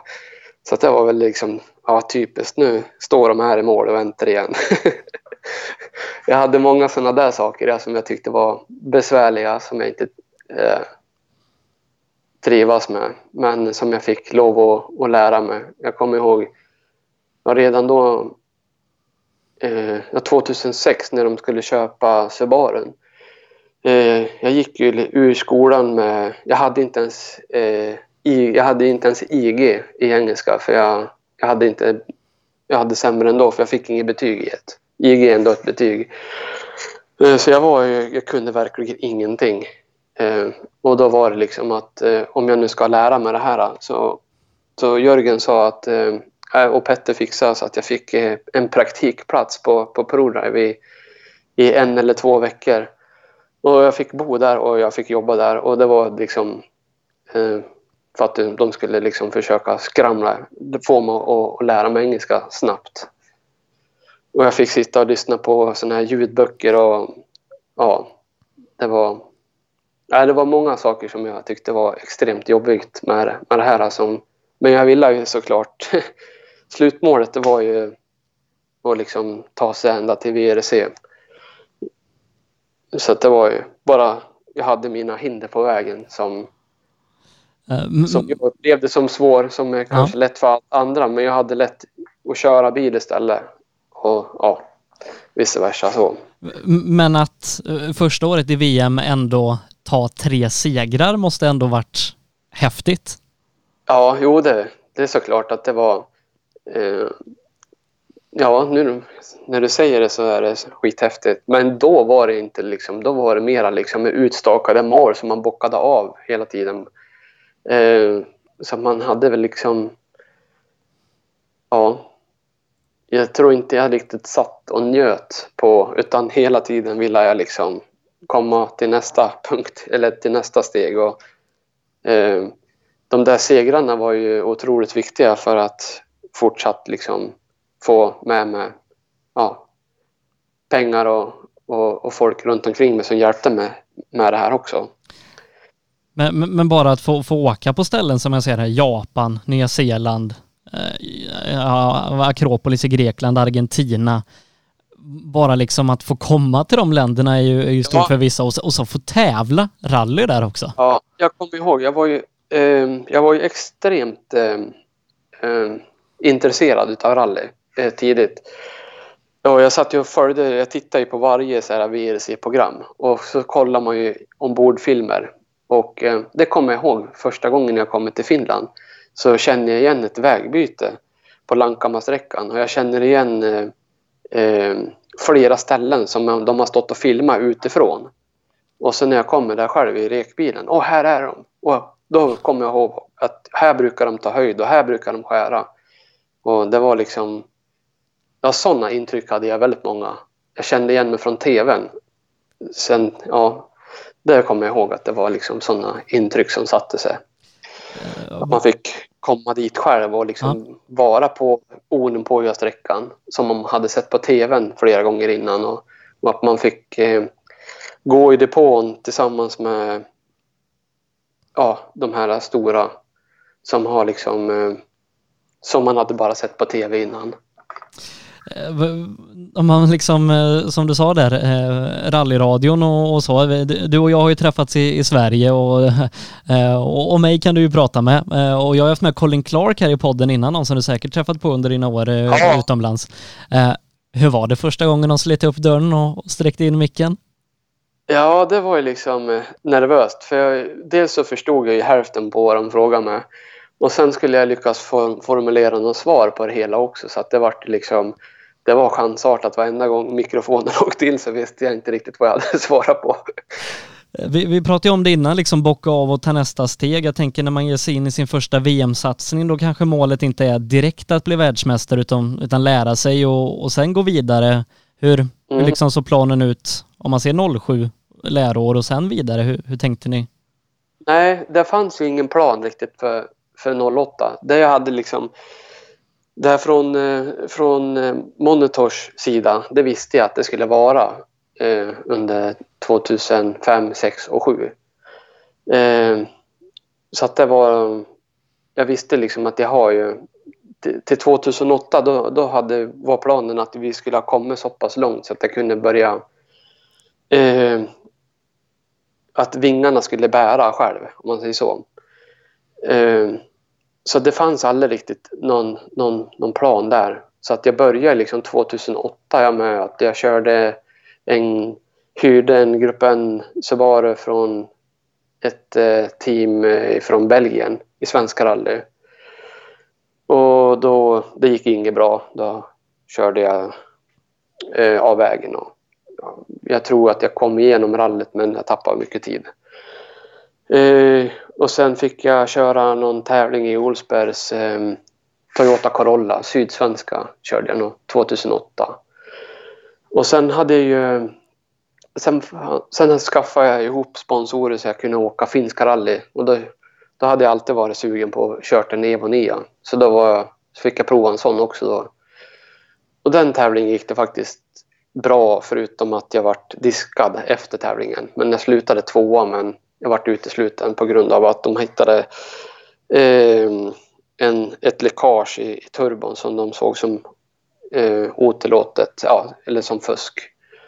Eller det saknades en o-ring till själva restriktorn in i turbon. Eh, men det var ingenting som vi egentligen hade någon påverkan men den skulle ha suttit där såklart. Men det var ingenting som jag hade någon aning om heller utan jag var, jag var ändå nöjd med rallyt. Jag fick, aldrig, jag fick lämna tillbaka priset bara. Men, men du körde en hel del tävlingar i Polen. Men då hade jag sån jädra tur. eh, För det har jag haft hela livet. och för då lärde jag ju känna då, eh, lite folk 2007. Eh, Dels så körde ju han Kusai. Eh, Leszek Kusai hette han. Ja, precis. I, han körde i Grupp NVM. Och han körde ju för, hade ju med sig Subaru Polen som sponsor. Och till 2008 då skulle han köra polska mästerskapet. Hade han som åtagande att, att göra. Eh, och eh, jag hade kört eh, Rally Irland var väl typ den enda tävlingen som jag riktigt utmärkte mig rejält på. Eh, det var en asfaltstävling och eh, första dagen så det regnade och det var skitsvåra förhållanden. Eh, första dagen så hade vi, fick jag något problem med, ja men turbon gick sönder. Så att jag fick linka mig igenom typ tre sträckor och sen jag låg ju liksom sist i, i klassen. Men eh, så byttes turbon och sen till dag två eh, så, så kör jag och eh, det, det, alltså, det regnade så mycket så att det vattenplanade. Eh, och det var sjukt svåra förhållanden. Och sen eh, när jag startade första sträckan på, på lördagen så en, när jag kom in en halvvägs in på sträckan så, så kommer jag fatt bilen framför. Och eh, så jag, jag lägger mig bakom han och sen kör jag förbi han sen i ett vägbyte för han ser att, han, att jag ligger bakom. Och sen kommer jag i mål och sen tänker jag bara att eh, undrar vad fasen eh, den där hade varit ut på då. Eftersom han var sådär eh, långsam eller han hade väl haft något fel. Men fick vi upp tiden och då hade jag vunnit sträckan med ja, över en halv minut. Något sånt där. Eh, eh och sen körde jag nästa sträcka. Jag tänkte det, kan ju, det är ju fel på klockan. Så nästa sträcka kör vi igen och jag kör om bilen igen då. Samma bil tror jag det är. Och det är att jag kör in tiden på han. Och det var väl ingen stjärnförare framför då men jag kör om han igen och så där håller jag på med flera sträckor. Eh, och jag sätter liksom eh, åket jämnt med, med det här eh, mellanskiktet i VRC. Så åker jag samma tider som dem. Och sen är jag tvärsnabbast i grupp N. Eh, och det där eh, såg ju bland annat han Kusai. Eh, för de kör ju asfalt i, bara i Polen nästan. Och så till året därpå, då behövde han ha en chaufför på sin bil för han hade gjort illa ryggen. Och då ringer han och frågar bara att eh, du, kan, du får köra polska mästerskapet. Eh, jag betalar flygbiljetter, boende, allting. Bara du kan komma hit och köra. Och jag, eftersom inte jag hade någonting att göra så var det självklart att jag tackade ja på det där. Så det, där var jag, fick köra otroligt många tävlingar och fick eh, ja, erfarenhet eh, på, på, ja, från hur det kan vara i, i sådana där länder och eh, även asfalt. Och eh, sen slutade det med då 2008 att eh, då hade jag även tävlat emot det ryska teamet i Grupp N-VM året därpå. Och eh, han som ägde det här teamet, de hade inte haft några framgångar alls. Det var ju en ny Subaru 2008. Eh, en ny modell. Och det var där många inte tyckte om den bilen. Det var inte någon många som hade riktigt haft några framgångar med den. Och, eh, så då ringer de ifrån från Ryssland och frågar om jag kan om jag har lust att komma över och köra sista deltävlingen i i vad heter det, mm, ryska mästerskapet och våran chaufför han har inte liksom levererat eh, i år och eh, vi tror att du har större chans. Eller ja, jag hade ju kört ifrån han året innan när vi hade mötts så de, de hade liksom sett. Mm. Inte kanske resultaten var alltid bra men jag hade alltid haft bra sträcktider mellanåt i rallet. Och, så, de ring, så jag skaffade mig visum och åker över till, till Ryssland och eh, eh, lyckas då vinna den där tävlingen som blir deras första tävling med den nya bilen. För de hade inte vunnit på hela året. Eh, och så han var så himla glad, eh, han Uspensky. Så att eh, han stod liksom och, och, och, nästan hade tårar i ögonen. Han var så överlycklig. Så han sa, fråga vad jag ville ha liksom med betalt. Eh, ja, det var väl ingen... Det var lugnt ja, men kan jag få, kan jag få ge dig en start i, i Rally Wales? Vi, med våra team och med våran bil så blir, får du köra den tävlingen. Är det okej? Okay? Ja, det, det är en bra betalning tyckte jag då. Och eh, då, som sagt så åker vi över då. Det är den sista deltävlingen också. Och eh, eh, då vinner vi också den tävlingen och då blir vi den första att vinna en, ett VM-rally med den nya bilen. Eh, och det vart ju ryssarna ännu gladare för det hade de inte trott. Det trodde de inte alls att var möjligt. Och då vart det liksom eh, återigen att han eh, kände liksom att nu jädrar, nu, har, nu ska vi hit, hitta på något roligt. Så då frågade han, vill du köra Grupp N-VM 2009 i mitt team, i det ryska teamet? Och jag hade ju ingenting. Det, det här var ju liksom, med planen var ju att jag skulle ta mig dit från 2007 så att jag kunde helt plötsligt stå på mina egna ben eller glida på vingarna eller vad man säger. Eh, så det slutade ju med att jag, jag lyckades att komma så att jag, ja, för jag hade liksom inte några pengar med mig på, på slutet här utan då var det mer att jag fick ju möjligheten att åka gratis. Eh, och då fick jag ju köra då 2009 hela ryska, eller hela eh, gruppen VM igen med, ryska, med, eh, med ryssarna plus hela ryska mästerskapet. Så jag fick ju köra otroligt mycket bil. Ehm, och eh, då gick det så himla bra så att vi, vi vann samtliga tävlingar i Ryssland. Ehm, så vi hade liksom, ja, kom ju... Det var lätt motiverat för han att driva på eh, teamet och hans sätt att få in sponsorer till att åka eh, gruppen VM.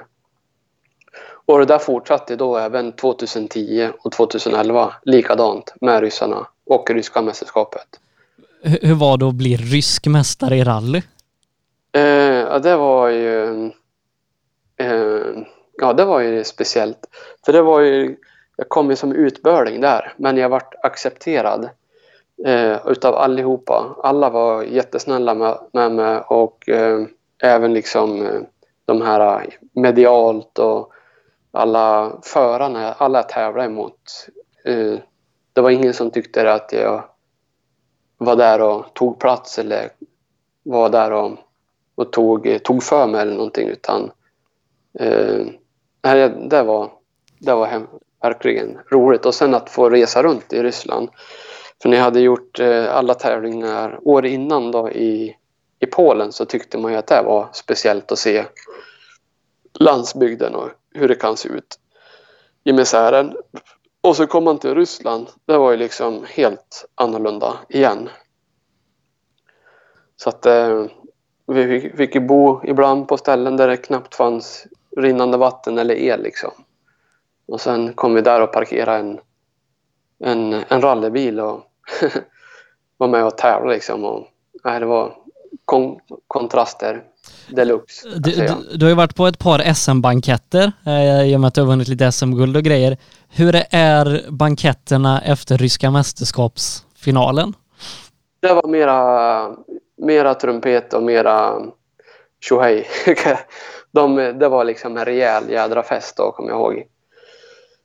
Eh, och, och väl, väldigt pimpat eller pampat eller pimpat eller vad man säger, hypat.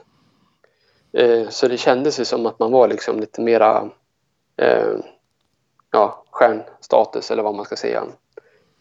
Eh, det gick ju väldigt bra i, i ryska mästerskapet då som vi pratade om, men, men VM var väl lite tuffare eh, 09? Mm, det var verkligen. Eh, det var också kämpigt. Jag tror, jag vet inte om jag, jag tror inte jag vann något rally då kanske. Eh, men eh, det vart aldrig liksom, nej jag kommer inte riktigt ihåg resultaten. Det vart aldrig riktigt bra. Eh, dels hade vi lite miss, lite oflyt.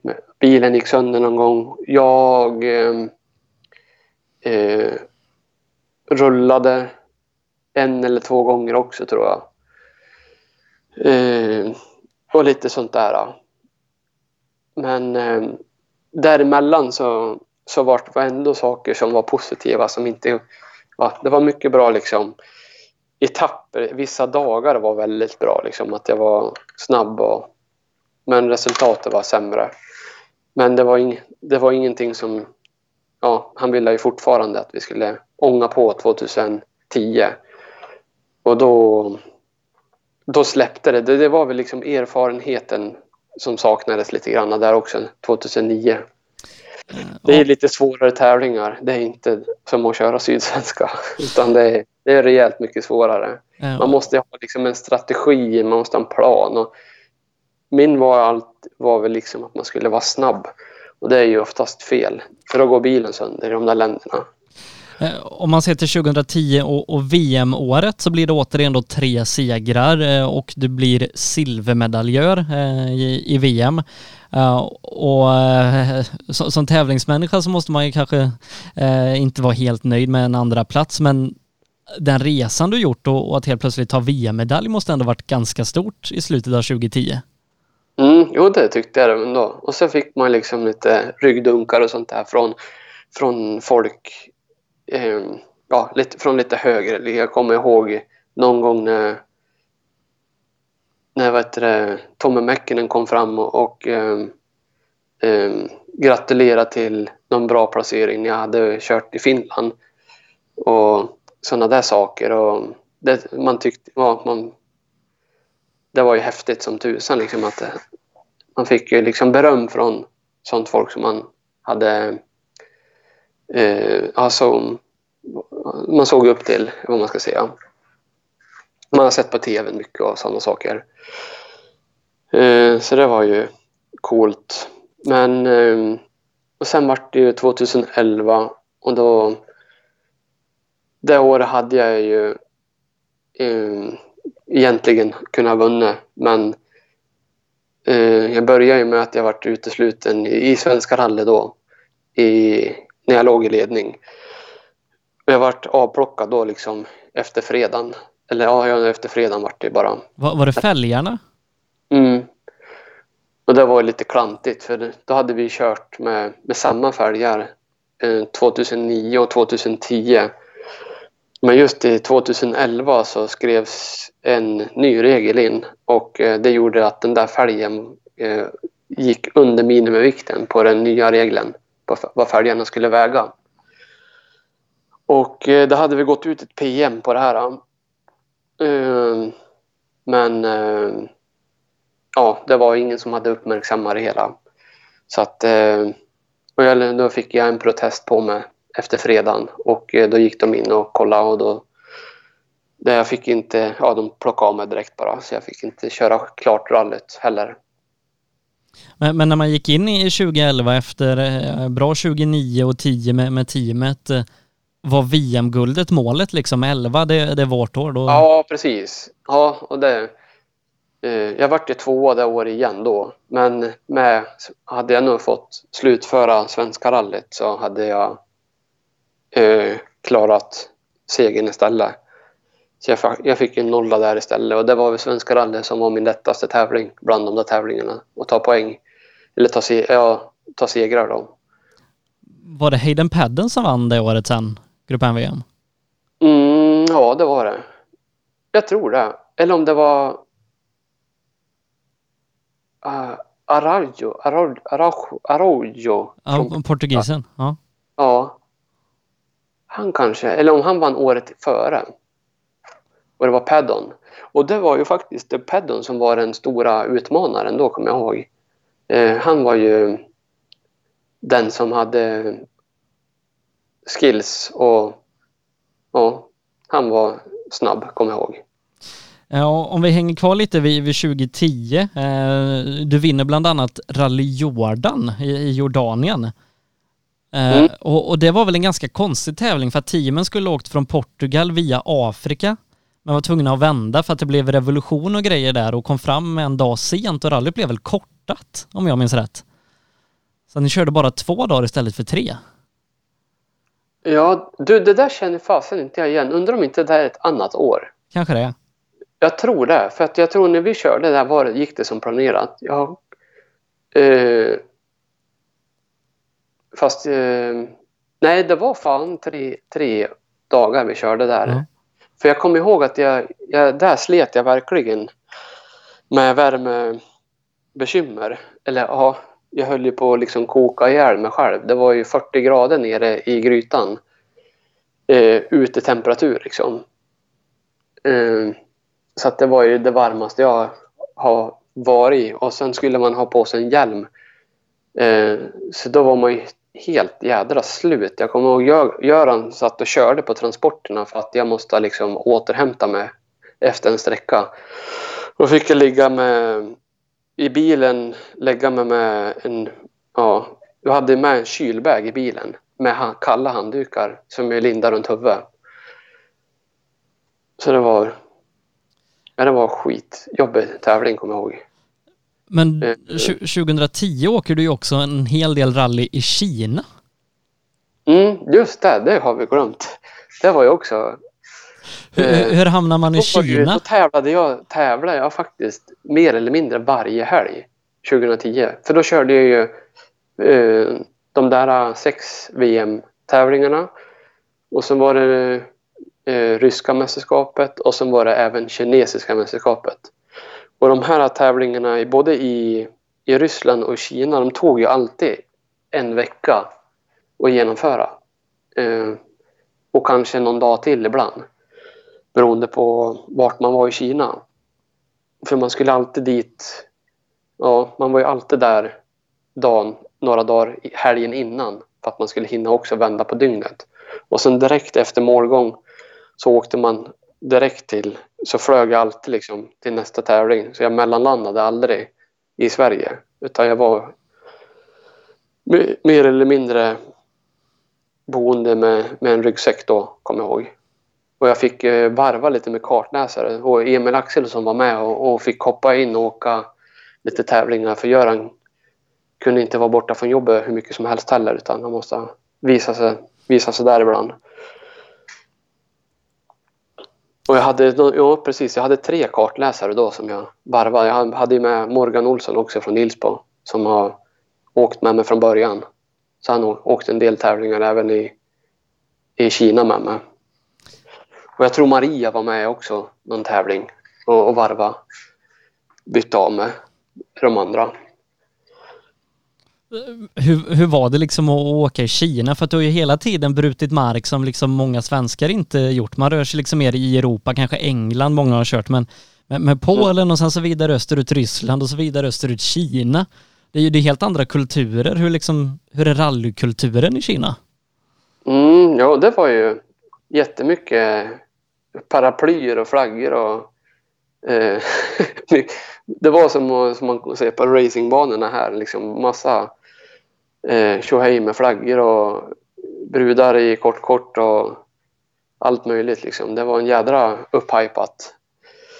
Eh, och häftigt liksom. Man körde liksom typ eh, publiksträckor in i någon städer och superspecialer och det var ja, ja, verkligen häftigt. Men så körde man mycket på betong så det var svårt att köra där. För de hade inte så mycket asfalterade vägar utan de, de hade betongbyggda vägarna i betongblock så det var ju svinhalt när det var damm på det där också kommer jag ihåg. Och sen körde vi första tävlingen, då körde vi uppe på eh, ryska gränsen. Eh, och den, då körde man på floden och floden gränsade Kina och Ryssland. Eh, och när vi, när vi landade där uppe då, det första gången jag var där, då var för första gången i Kina och då var jag där 17 dagar. Och jag gick ner 5 kilo. Så det var liksom eh, på mig, då jag var ännu smalare då på den tiden. För det var liksom det som var det. Den där mat, maten där, den var ju hemsk han tyckte jag, kommer ihåg. Stark. Så jag, eh, redan då när Göran skulle komma upp så för han skulle komma en några dagar senare. Eh, så jag ringde till honom och bad han packa med hårdbröd, kaviar, eh, havregryn, allt som vi kunde liksom göra egen mat på rummet. så det var det, värsta där tyckte jag. med maten. Men, men liksom, fick du lön då? Var du professionell rallyförare de här åren? Mm, där fick man faktiskt eh, betalt av teamen. Så det var ju liksom... Eh, det, var, ju därför, det var ju liksom... Det, lo- det var lockade, det var många som var lockade till att köra i Kina. Eh, bröderna Higgins från England körde där och så han Chris Atkinson körde väl där från Australien och eh, Jussi Wallemäki från Finland och Sandell Patrik Sandell körde där. Eh, så det var ju liksom, det var inte de kineserna vi tävlade mot för de var ju liksom eh, ljusår efter. Men eh, så det var ju riktigt liksom, det var bra motstånd där, helt klart. Gick det bra då? Mm, jag tror att jag... Ja, jag kommer inte riktigt... Om jag varit trea i mästerskapet eller något sånt där. Om jag vann en eller två tävlingar. Men det var ju... Det var svåra, det var jädrigt tuffa tävlingar så att jag... Jag tror jag bröt mm, en eller två också med, med liksom sönderslagen bil. Så man, man körde sönder bilarna liksom de höll inte ihop. Så det var, det var tuffa vägar liksom. Vi, vi var inne på 2011 lite innan där då, året som, som kanske egentligen skulle liksom vara ditt VM-år, men, men på grund av Svenska rallyt eh, till slut blev en andra plats. Men du kör ju två gånger det här året i Mini Cooper-bilar. Eh, första gången är väl på Sardinien med den här lite halvkonstiga Super 2000-bilen som var en 1,6 liters turbo. Ja, precis. Det var ju faktiskt tänkt att jag skulle köra eh, i VRC-klassen. Så att jag var ju an, jag vart ju anmäld i VRC-klassen. Och det där var ju liksom, vi skulle ju försöka parallellt med det här nu då och, och prova på att göra någon VRC-start. Um, ehm, men um, tyvärr då i Sardinien så då fick inte Prodrive fram eh, tre bilar. Så jag fick köra med den ena bilen. Det enda som var lite konstigt med min bil var att inte den hade samma vinge som VRC-bilen. Men den hade samma motor och allt annat var likadant förutom bakvingen. Och det var så nytt det där så de hade ingen i övers. Så då fick jag sitta och, och köra tävlingen in i, utan tävlan eller vad man ska säga. Jag var ju med men inte liksom i klassen. Jag fick köra någon så Super 2000 plus-klass eller någonting. Eh, och då som, eh, som kompensation för, för det, för det var ju liksom att vi, planen var ju att jag skulle åka då i, i VRC-klassen så fick jag ju även en väldigt eh, schysst deal till att köra en tävling till som då vart eh, Tyskland. Men, men var det liksom att, eh, att du fick köpa din VRC-start eller var det? Ja, precis. Ja. De där fick jag köpa. Så de där försökte vi liksom skramla ihop till. Och vi lyckades ju få ihop då med den där kompensationen från Sardinien så fick vi ihop så att det täckte till de där två tävlingarna, kommer jag ihåg. Det var nog... Eh, och sen hade jag ju inget lyckat rally i, i någon av de där tävlingarna gick det väl inget bra alls. Eh, men eh, i Tyskland så tror jag turbon gick sönder redan på andra sträckan. Så jag fick bryta där och så fick jag starta om sen på lördagen. Och eh, ja, jag gjorde väl kanske någon hyfsat bra sträcktid och då fick jag ju jämföra mot Danne Sordo och Chris Meek som åkte likadana bilar. Så att eh, jag gjorde väl ja, helt okej okay tider jämfört med dem. Hur var det att köra en modern VRC-bil? Nej, den där tyckte jag inte alls var bra. Den var faktiskt väldigt... Jag kom inte liksom underfund med den. Jag, jag tyckte den var svårkörd som tusan. Jag hade ju kört eh, Olsbergs eh, Subaru VRC-bilen av 2007 där. Den var ju liksom lättkörd. Men de här eh, nya bilarna, Super 2, eller nya reglementet där som kommer då. De var ju, och Mini Cooper, jag fick ingen liksom dels så satt man ju liksom nästan i baksätet i bilen och körde så man hade ju ingen koll liksom på framhjulen tyckte jag. Och jag hade ju aldrig kört test innan och fick köra in mig liksom. Men jag, nej, så att jag var, jag var för dåligt förberedd för att kunna lyckas och göra några bra resultat. Jag fick vara med när, när Sordo och um, Chris Meek, när de körde testerna så fick jag sitta med och åka med. Så då, fatt, då, då märkte man ju liksom vad det var som krävdes om man skulle åka, försöka åka och hänga på dem där. För det, man fattar ju liksom inte hur de riktigt gjorde. De tyckte de, de kastade in bilarna bara så att de körde jävligt brutalt. Eh, I början här så pratade vi om att du, du, du hoppade över många steg längs, eh, längs resans gång så att säga, från VOK in i fyrhjulsdrivet och ganska fort ut i världen. Så var det lite av en pojkdröm som gick i uppfyllelse i Sweden Rally 2011 när du sitter i en Grupp H-bil i rally-SM? Ja, det var ju typ, ja. Det var ju... Då fick jag ju göra, börja om åka i de här stegen som jag hade hoppat över.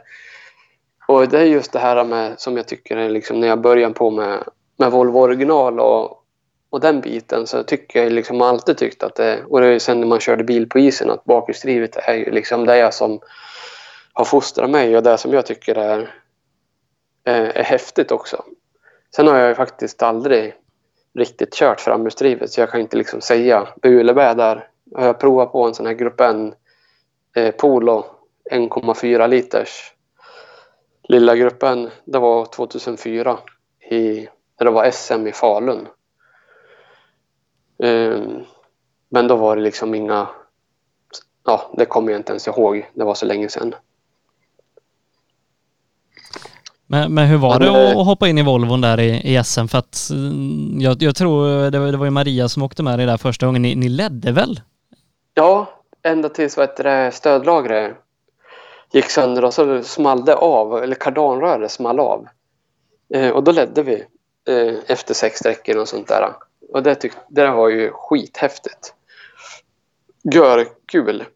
Och jag hade ju provat, just den där bilen hade jag kört på en, en eh, hemmatävling i, i Ilsbo på vin, i, ja, som vintern innan då. Så att man tyckte liksom att det var brutalt häftigt när det, när det gick att åka långsladdar och man kunde liksom spruta grus så att, eh, nej, helt klart var det uh, roligt.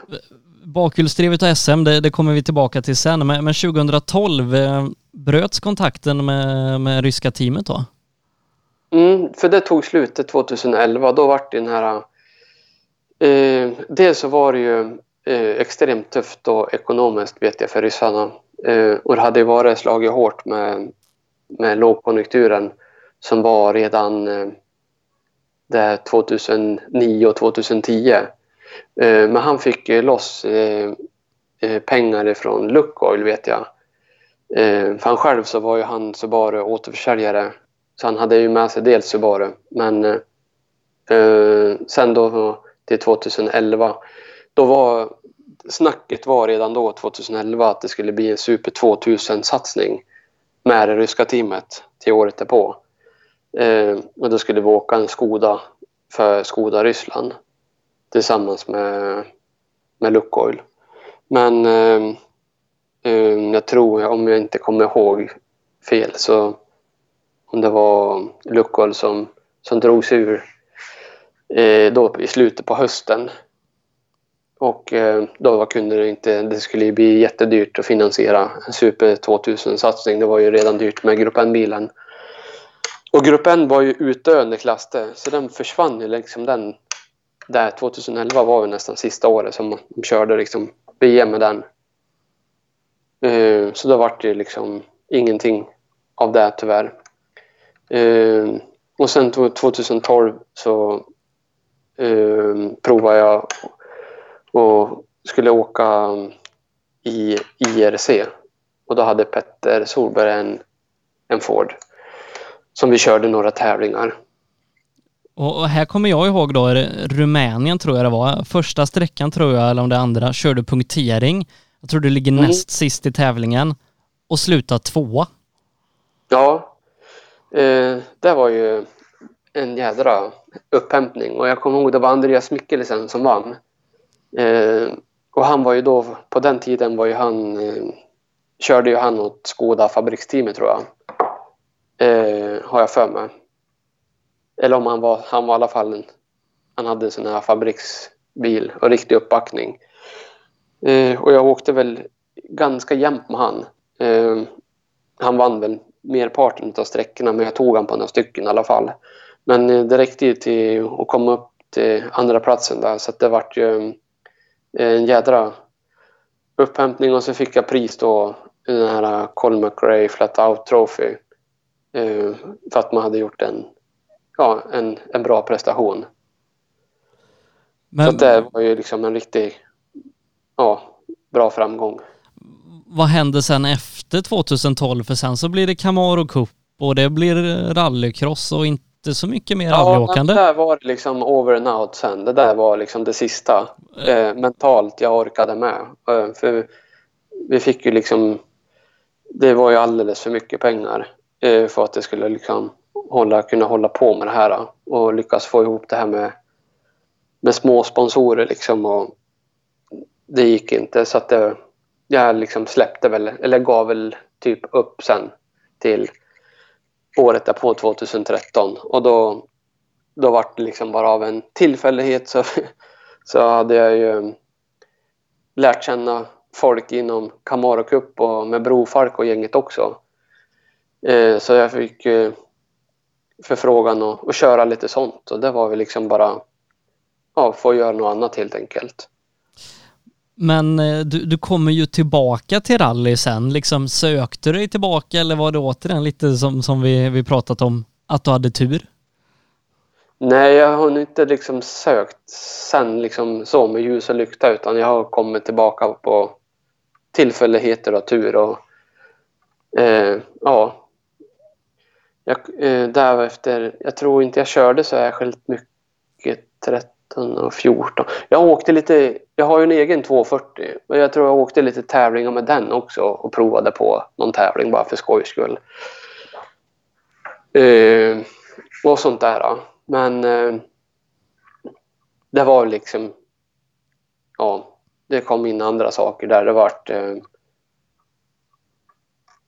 eh, ja, träffa tjej och vi fick barn 2014 det första och sådana här saker liksom. Så att eh, där eh, vart det liksom, ja, börja ett nytt kapitel om man säger på nästa liv. Men, men av de lite, vad ska man säga, större comebackerna som gjorde så var det ju bland annat två stycken midnattssolsrallyn. Mm, det grämer mig att inte jag lyckades vinna något av dem. För du var nära båda gångerna? Ja, och båda gångerna så, så ja, gick jag att ta topplockspackningen sönder. Eh, och första gången så ledde jag ju totalt och andra gången så ledde jag ju klassen och Mats Jonsson ledde totalt då. Och det var ju också liksom i sluttampen på rallyt. Så att, eh, det, det grämer mig lite grann. Det var ju jädrigt roligt. Och sen att, att tävla utan noter, det var ju extremt. Det trodde jag skulle vara liksom eh, mm, ja, farligt eller tråkigt. Men jag, nej, det, hade, det, fick, det var en jädra tjusning med det här kan jag säga. Det var, det var häftigt faktiskt att åka onotat. Du och jag har ju träffats en del de, de senaste, eh, om man ska säga, tre åren om man räknar med i år. Eh, för mm. 2018 så blir det en SM-satsning igen. Mm. Och, och, då är Johan Andersers, då kommer ju han in i bilden, eller det är han som han kommer in i bilden eh, redan med Mina Solsrallet då. Och, och eh, sen blir det ju ett inhopp i, i, en i hans kompakt också som Oskar Sundell har. Eh, och sen eh, körde vi även eh, SM-sprinten i Söderhamn. Eh, men eh, under den tiden, under det året, så hade han börjat påbyggt en, en M3 som var klar då till året därpå. Och eh, ja, då, då var det liksom... Eh, då kom faktiskt första segern i Grupp H. Så den, den har jag ju liksom aldrig den hade man ju aldrig fått bockat av någon gång. Så det var ju liksom riktigt kul att få att börja om igen och, och, och ta, ta de här stegen som jag hoppar över förut. Men om man bara ser till, till säsongen där 2018 eh, med, med, handen på hjärtat efter vintersäsongen så trodde jag aldrig du skulle ha med SM-guldet att göra för då hade du brutit Nej, två raka tävlingar. Eh, det hade gått bra för dig, framförallt i Vännäs. Men sen vinner ja, du fyra raka. Mm. Det var helt otroligt det. Det, var, det trodde man inte var sant det. Uh, så att den, den kommer med, med lite eh, stolpbindande. där Christian får emot och haveri. Eh, Elias kör ju Adam Cup och är borta en del tävling också. Eh, och jag har ju brutit mina två och lyckats vinna resten. Så att eh, och den, där avgjordes ju SM-finalen liksom var jag var ju jävligt nervös för vi fick ju ja, något trassel med, med ja, en växel försvann i växellådan där i tidigt skede på rallyt. Och sen vart det några sträckor strykna och ja, det var ju mycket liksom med det där. Och sen fick ju Christian problem med generatorn och Elias med servostyrningen. och så helt plötsligt så var jag kvar i ledningen där. Men det var tur för jag hade ju varit jädrigt nära på att kasta in handduken liksom när lådan började krångla där. Det, det, känd, det kändes liksom från sidlinjen som att fan det är ingen som vill vinna det här SM-guldet liksom. Nej. Alla ni fick problem efter problem och blev mer och mer negativa efter resans gång. Ja. Nej, och jag drog ju vinstlotten då. Jag hade minst problem utav alla problemen. Men, alltså, men också om man ser snapphanerallyt. Eh, du hade problem inledningsvis. Christian ledde ganska ja, men hyfsat. Men så tar du honom ett par sekunder på slutet. Mm. Ja, det var en upphämtning utan dess like. Det, det var liksom... Den tävlingen värderar jag kanske bland den, uh, den bästa hittills. Av, av de här alla SM-tävlingarna så, så ligger den den pokalen har jag koll på. För den har Hans-Åke lagt beslag på för han var med och han vart rörd eh, i målgång på den eh, tävlingen. Så, eh, men jag vet vart den står och den, släpp, den, den betyder någonting så den kommer jag ha koll på om jag säger så. Eh, men jag stod vid rampen utanför Saab Arena i, i Linköping och, och det där SM-guldet betyder ganska mycket för dig och, och alla runt om dig också. Mm. Ja, det var ju liksom eh, eh, alla vi med, med Johan och mekanikerna runt omkring och ja, vi, vi hade ju liksom, det var ju, vi slet ju som djur däremellan och vi hade ju haft lite bekymmer och men eh, ja, det komma i slutändan kändes det som att det kom väldigt rättvist ändå tycker jag. jag jag tycker i alla fall att jag, ja, just det här med hur vi kom tillbaka i, i Snappan-rallyt, att det var på ärliga för, förhållanden vi, vi lyckades knyta ihop säcken också. Men, men ett SM-guld då eh, i BMW, bara det är liksom häftigt att man lyckas med det. Men till 2019 så blir det R5 mm. Skoda. Ja, då blåstes ju de här planerna upp kraftigt igen och då är man ju tillbaka i, i gamla, ungefär som det var 2005 där när helt plötsligt så ramlades det, då står en splitterny bil i, i Johans garage och eh, det blir en, ett, en jädra satsning som ska göras liksom och både med svenska rally och, och finska rally som vi gjorde också och så SM-serien. Eh, så att det vart liksom ja, det var bara synd att inte det funkade riktigt eh, i svenska rally.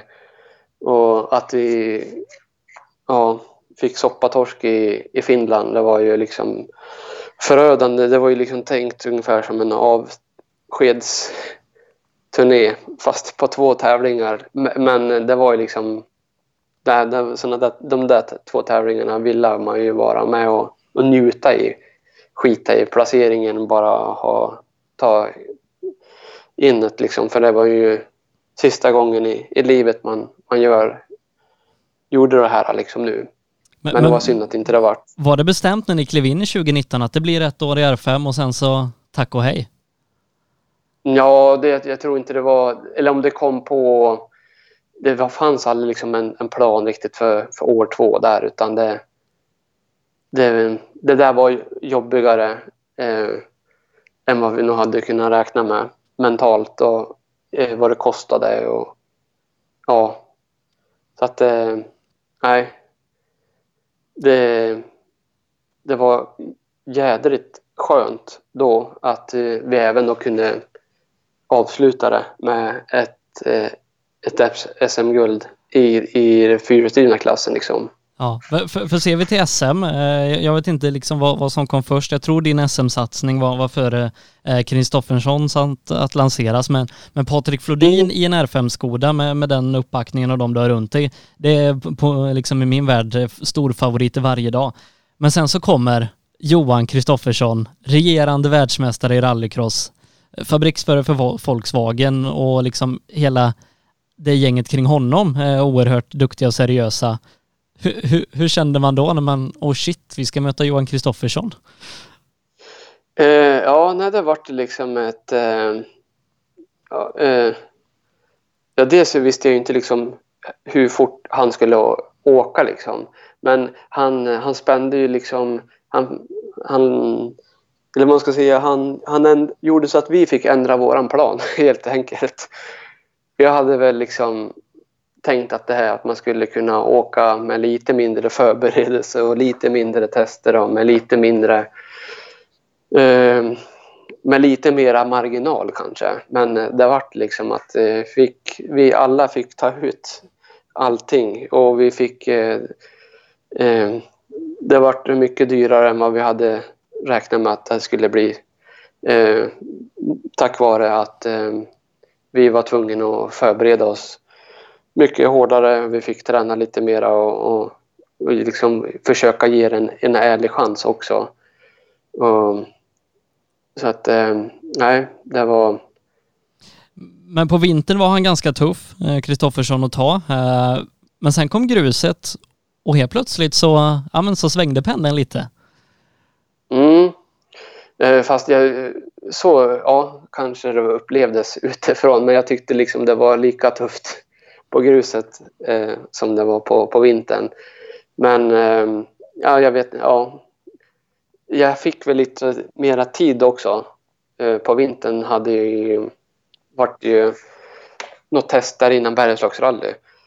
Eh, men jag fick ju sen köra ytterligare test innan Sydsvenska och köra, liksom, köra in mig mer och mer i bilen. Liksom, bli mer bekväm och vi körde någon liten tävling i, i Morgongåva utanför Sala och och jag fick mera tid i bilen och det var väl det jag behövde också.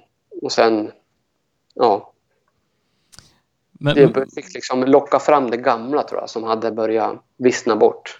Men, men som att det inte bara är tufft att möta Johan Kristoffersson och, och, de andra som körde, inte minst Martin Berglund som, som var regerande mästare, så kommer PG Andersson och så kommer Fredrik Olin och helt plötsligt så, ja. så är det jäkligt tufft.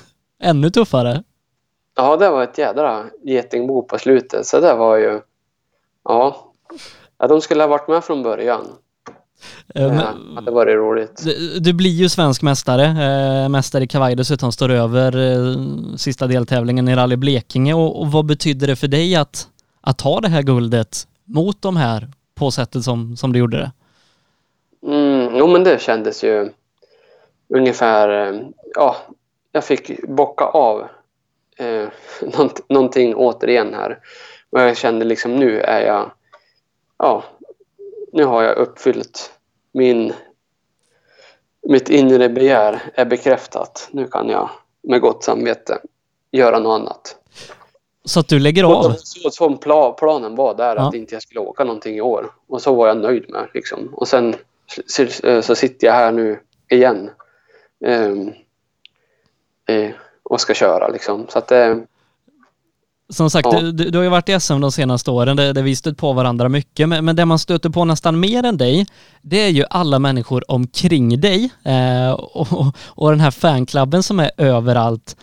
Hur är det, dels att ha en fanklubb, någonting som jag aldrig kommer få uppleva, men, men ha människor som, som så gärna vill att Patrik Flodin och, och Göran då ska åka rallybil?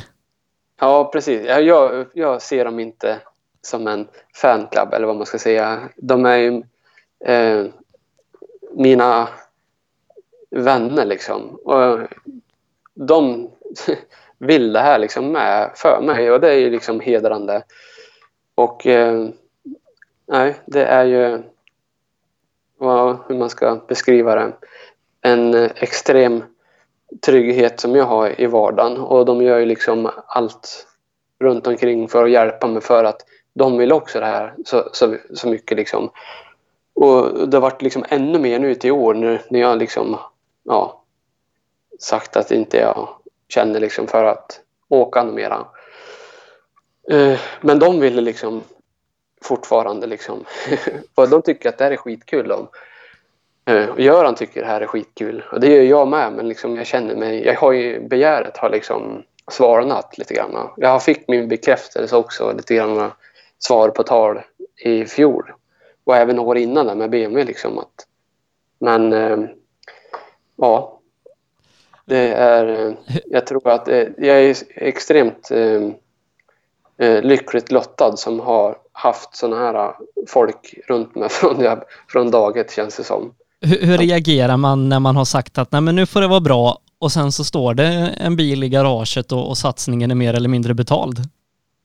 Ja, det är liksom och på, på, på sättet som det gick till när, när vi var i, där i Sandviken på den här äh, banketten, det är ju det är en, historia i sig det också med, med Björn som eh, någon gång där på, på nattkröken eh, säger, för vi satt ju till bords med varandra. Eh, och eh, han säger att äh, men jag, jag köper den här bilen jag bara om vi fixar lite åkpengar och då var väl liksom inte vi tvärnykter heller liksom. Nu ska jag gå och hämta en laddare bara för att se att Aha. jag har det klent. Um, Trodde du på det själv först då? Uh, nej, verkligen inte. För det där är ju liksom... Nej, det är liksom... Ja, men kul, det kan vi ta imorgon ungefär. Och eh, vi ska inte uppehålla dig så mycket längre, men, men eh, det känns inte som att du, du, tog första tävlingen i Vännäs liksom, ja men bara åka igenom och ha lite roligt för att du bjuder ju på kanske tuffaste 2VD-åkningen på många, många, många år. Nu ska vi se om vi, vi tappade Patrik där. Vi får försöka igen bara så vi kan få avsluta det hela.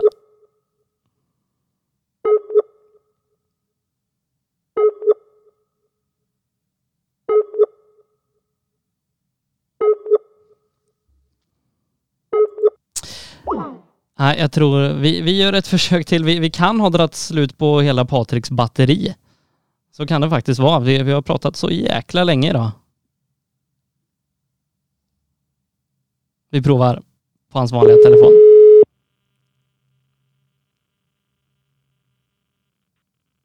Ja, det var telefon som dog. Ja, så kan det vara. Du, vi ska bara avsluta eh, lite snabbt här. Eh, Rally Vännäs, hur var det? Eh, ja, det var ju eh, sjukt häftigt för den bara kom av farten. jag har ingen aning om hur det kunde gå till sådär liksom. Eh, så det var ju verkligen häftigt. Sådär, sådana där eh, distanser har det ju aldrig varit förut när jag har kört. Liksom. Så att, eh, nej, det var... Jag tyckte inte jag gjorde något annorlunda än vad jag gjort tidigare heller, men jag har nog byggt på liksom fart för år innan. När Johan har stressat upp mig. Eh, men du Patrik, rally-SM ska ju enligt plan då återupptas här i Hässleholm och avslutas med, med tre tävlingar. Hur ser du fram emot avslutningen på årets SM? Ja, det ska bli... Jag hoppas i alla fall att jag kanske kan ha lite fart kvar i kroppen. För jag har inte kört en meter liksom sen Vännäs. Men, eh, och nu håller vi på med att dona lite grann med bilen och ska fixa och trixa lite grann med den. Så att, eh, vi ska försöka få ihop den nu då, snart nog här så att vi kan eh, hinna testa och, och eh, hinna försöka ratta av med lite, eh, lite gammalt. Eller ja, det är väl likadant för allihopa. Så sätt. Men eh, så att, eh, det ser ja, det ska bli roligt att få fortsätta de här tävlingarna som vi, vi och köra. Du Patrik, det har varit oerhört roligt att få prata igenom din karriär. Ehm, du har slått rekord tror jag i den här poddens historia. Den är inte så lång, men i, den som har pratat längst. Ja, men sen har jag, måste jag säga en sak till. För jag har fått ett sms. Om jag inte nämner om det så kommer hon bli skitsur. och det är också eh, Webban Maria. För hon har varit också med från eh, dag ett. Sen eh, jag började på med utbildningsrally. Eller ja, sen med Volvo originaltiden. Och hon har liksom skött alla de här pressutskicken och hemsidan och fixa och trixa med bilder och allt vad det är. Eh, så att inte jag glömmer bort henne i det här. En viktig kugge. Ja, nej, som sagt, alla delar är viktiga eh, för att det ska bli framgång till alltså slut. Det, det, det, är ingen nämnd, ingen glömd, men det, det, det är många som jag inte har nämnt nu också som har varit med i, i bakgrunden till det här. Så att det, eh, det är långt. Ja, jag har haft mycket bra folk runt mig. Med tanke på hur pratglad du är Patrik, du skulle inte vilja vara med och, och intervjua i rallyradion när du bestämmer dig igen för att lägga hjälmen på hyllan? jag får dra en funderare på det här då. Gör det. Du, ha en fin kväll. Tusen, tusen tack för att jag fick prata med dig och så syns vi i Hässleholm. Jajamän, tusen tack själv. Kul. Patrik Flodin som sagt, eh, vi fick en, en bra pratstund längre än vad hans mobilbatteri klarade av eh, och gå igenom hela hans karriär och vi, vi har hållit på i två timmar eh, med den här podden. Helt otroligt vad tiden går fort när man får prata rally med, med så härliga människor som vi gjort idag. Vi ska inte glömma av, vi pratade också med Andreas Levin, professionell mekaniker inom rally-VM och rallycross-VM och sånt i många, många år som berättade lite om den sidan av bilsporten och så givetvis då Patrik Flodin här här på slutet som också fick berätta om sin fantastiska karriär som ännu inte är över utan vi ser fram emot att få följa honom vidare i rally-SM. Stort tack för att ni har hängt med oss den här kvällen. Vi fortsätter göra de här livepoddarna hela juni och hela juli ut innan det att tävlingssäsongen ser ut att dra igång igen. Eh, och vill man eh, på något sätt vara med och stötta kanske, ja, om man har ett företag och vill vara med och sponsra och synas i det här sammanhanget kan man höra av sig till mig, sebastiansnablarallylive.se eller skicka ett meddelande till mig på Facebook. Det heter Sebastian Borgart. Min, stavning står eh, här nere någonstans. Har man tips på gäster eller frågor frågor eller annat som vi ska ta upp här, ja men då kan man också skicka det till mig. Och ett stort tack till de sponsorer som har varit med sedan start och gjort de här programmen möjliga. Eh, MP5 Sweden AB, Nyba AB, Ramudden, AM Elteknik, JG Mark, Jirvelius Store, PP Engineering Yokohama och Appelskogs Bil. Utan de här företagen hade de här poddarna aldrig varit möjliga att genomföra nu som vi gjort i snart fyra månader eh, här under den här tråkiga coronapandemin. På måndag är vi tillbaka. Missa inte att lyssna på gamla avsnitt. Finns ute där poddar finns och här på Facebook där vi heter Rally Live. Ta hand om er, tvätta händerna och ha en fantastiskt fin vecka så syns vi nästa måndag igen. Arbete med MP5 Sweden erbjuder tjänster inom prototyptillverkning, fixturtillverkning, produktion och smide. På hemsidan MP5 Sweden AB kan du läsa mer om MP5 och vår verksamhet. Nybe AB. Med bas i Småland är vi verksamma i södra Sverige med byggentreprenad för såväl stora som små projekt, för industrier, större fastigheter och villor. Tillsammans erbjuder vi kompetens inom byggnation, projektledning, planering, VVS, plåtslageri och kringtjänster som till exempel leverans med kranbil. Vi har dessutom ett komplett byggvaruhus i Eneryda. Nybe är totalentreprenör som kvalitetssäkrar ditt projekt från idé till verklighet. Läs mer på nybe.se. Sedan starten 2005 har Ramudden haft som fokus att skapa säkra vägarbetsplatser. Vi fortsätter nu det här arbetet med att skapa säkra byggarbetsplatser för att öka säkerheten för byggarbetare och för de som rör sig där kring. Ramudden Workzone Safety AM Elteknik erbjuder tjänster inom el och kommunikation för företag och privatpersoner. PP Engineering. Vi säljer och levererar däck och fälgar från Yokohama Motorsport och Speedline. Vi är specialiserade på tävlingsdäck för rally och racingverksamhet, men erbjuder även fälgar för lastbilar och däck till din historiska personbil. Alla våra produkter är framtagna för hög prestanda. Läs mer på ppengineering.se. Appelskogsbil är din Peugeot-återförsäljare i Linköping. Vi har även verkstad och ett stort antal begagnade bilar i lager. Kom och besök oss på Attorpsgatan 1 i Linköping eller besök hemsidan appelskogsbil.se. Girvelius Store, en butik med stort utbud. Vi har det mesta från heminredning och accessoarer till jakt och fiskeutrustning. Vi är dessutom Swedol-partner.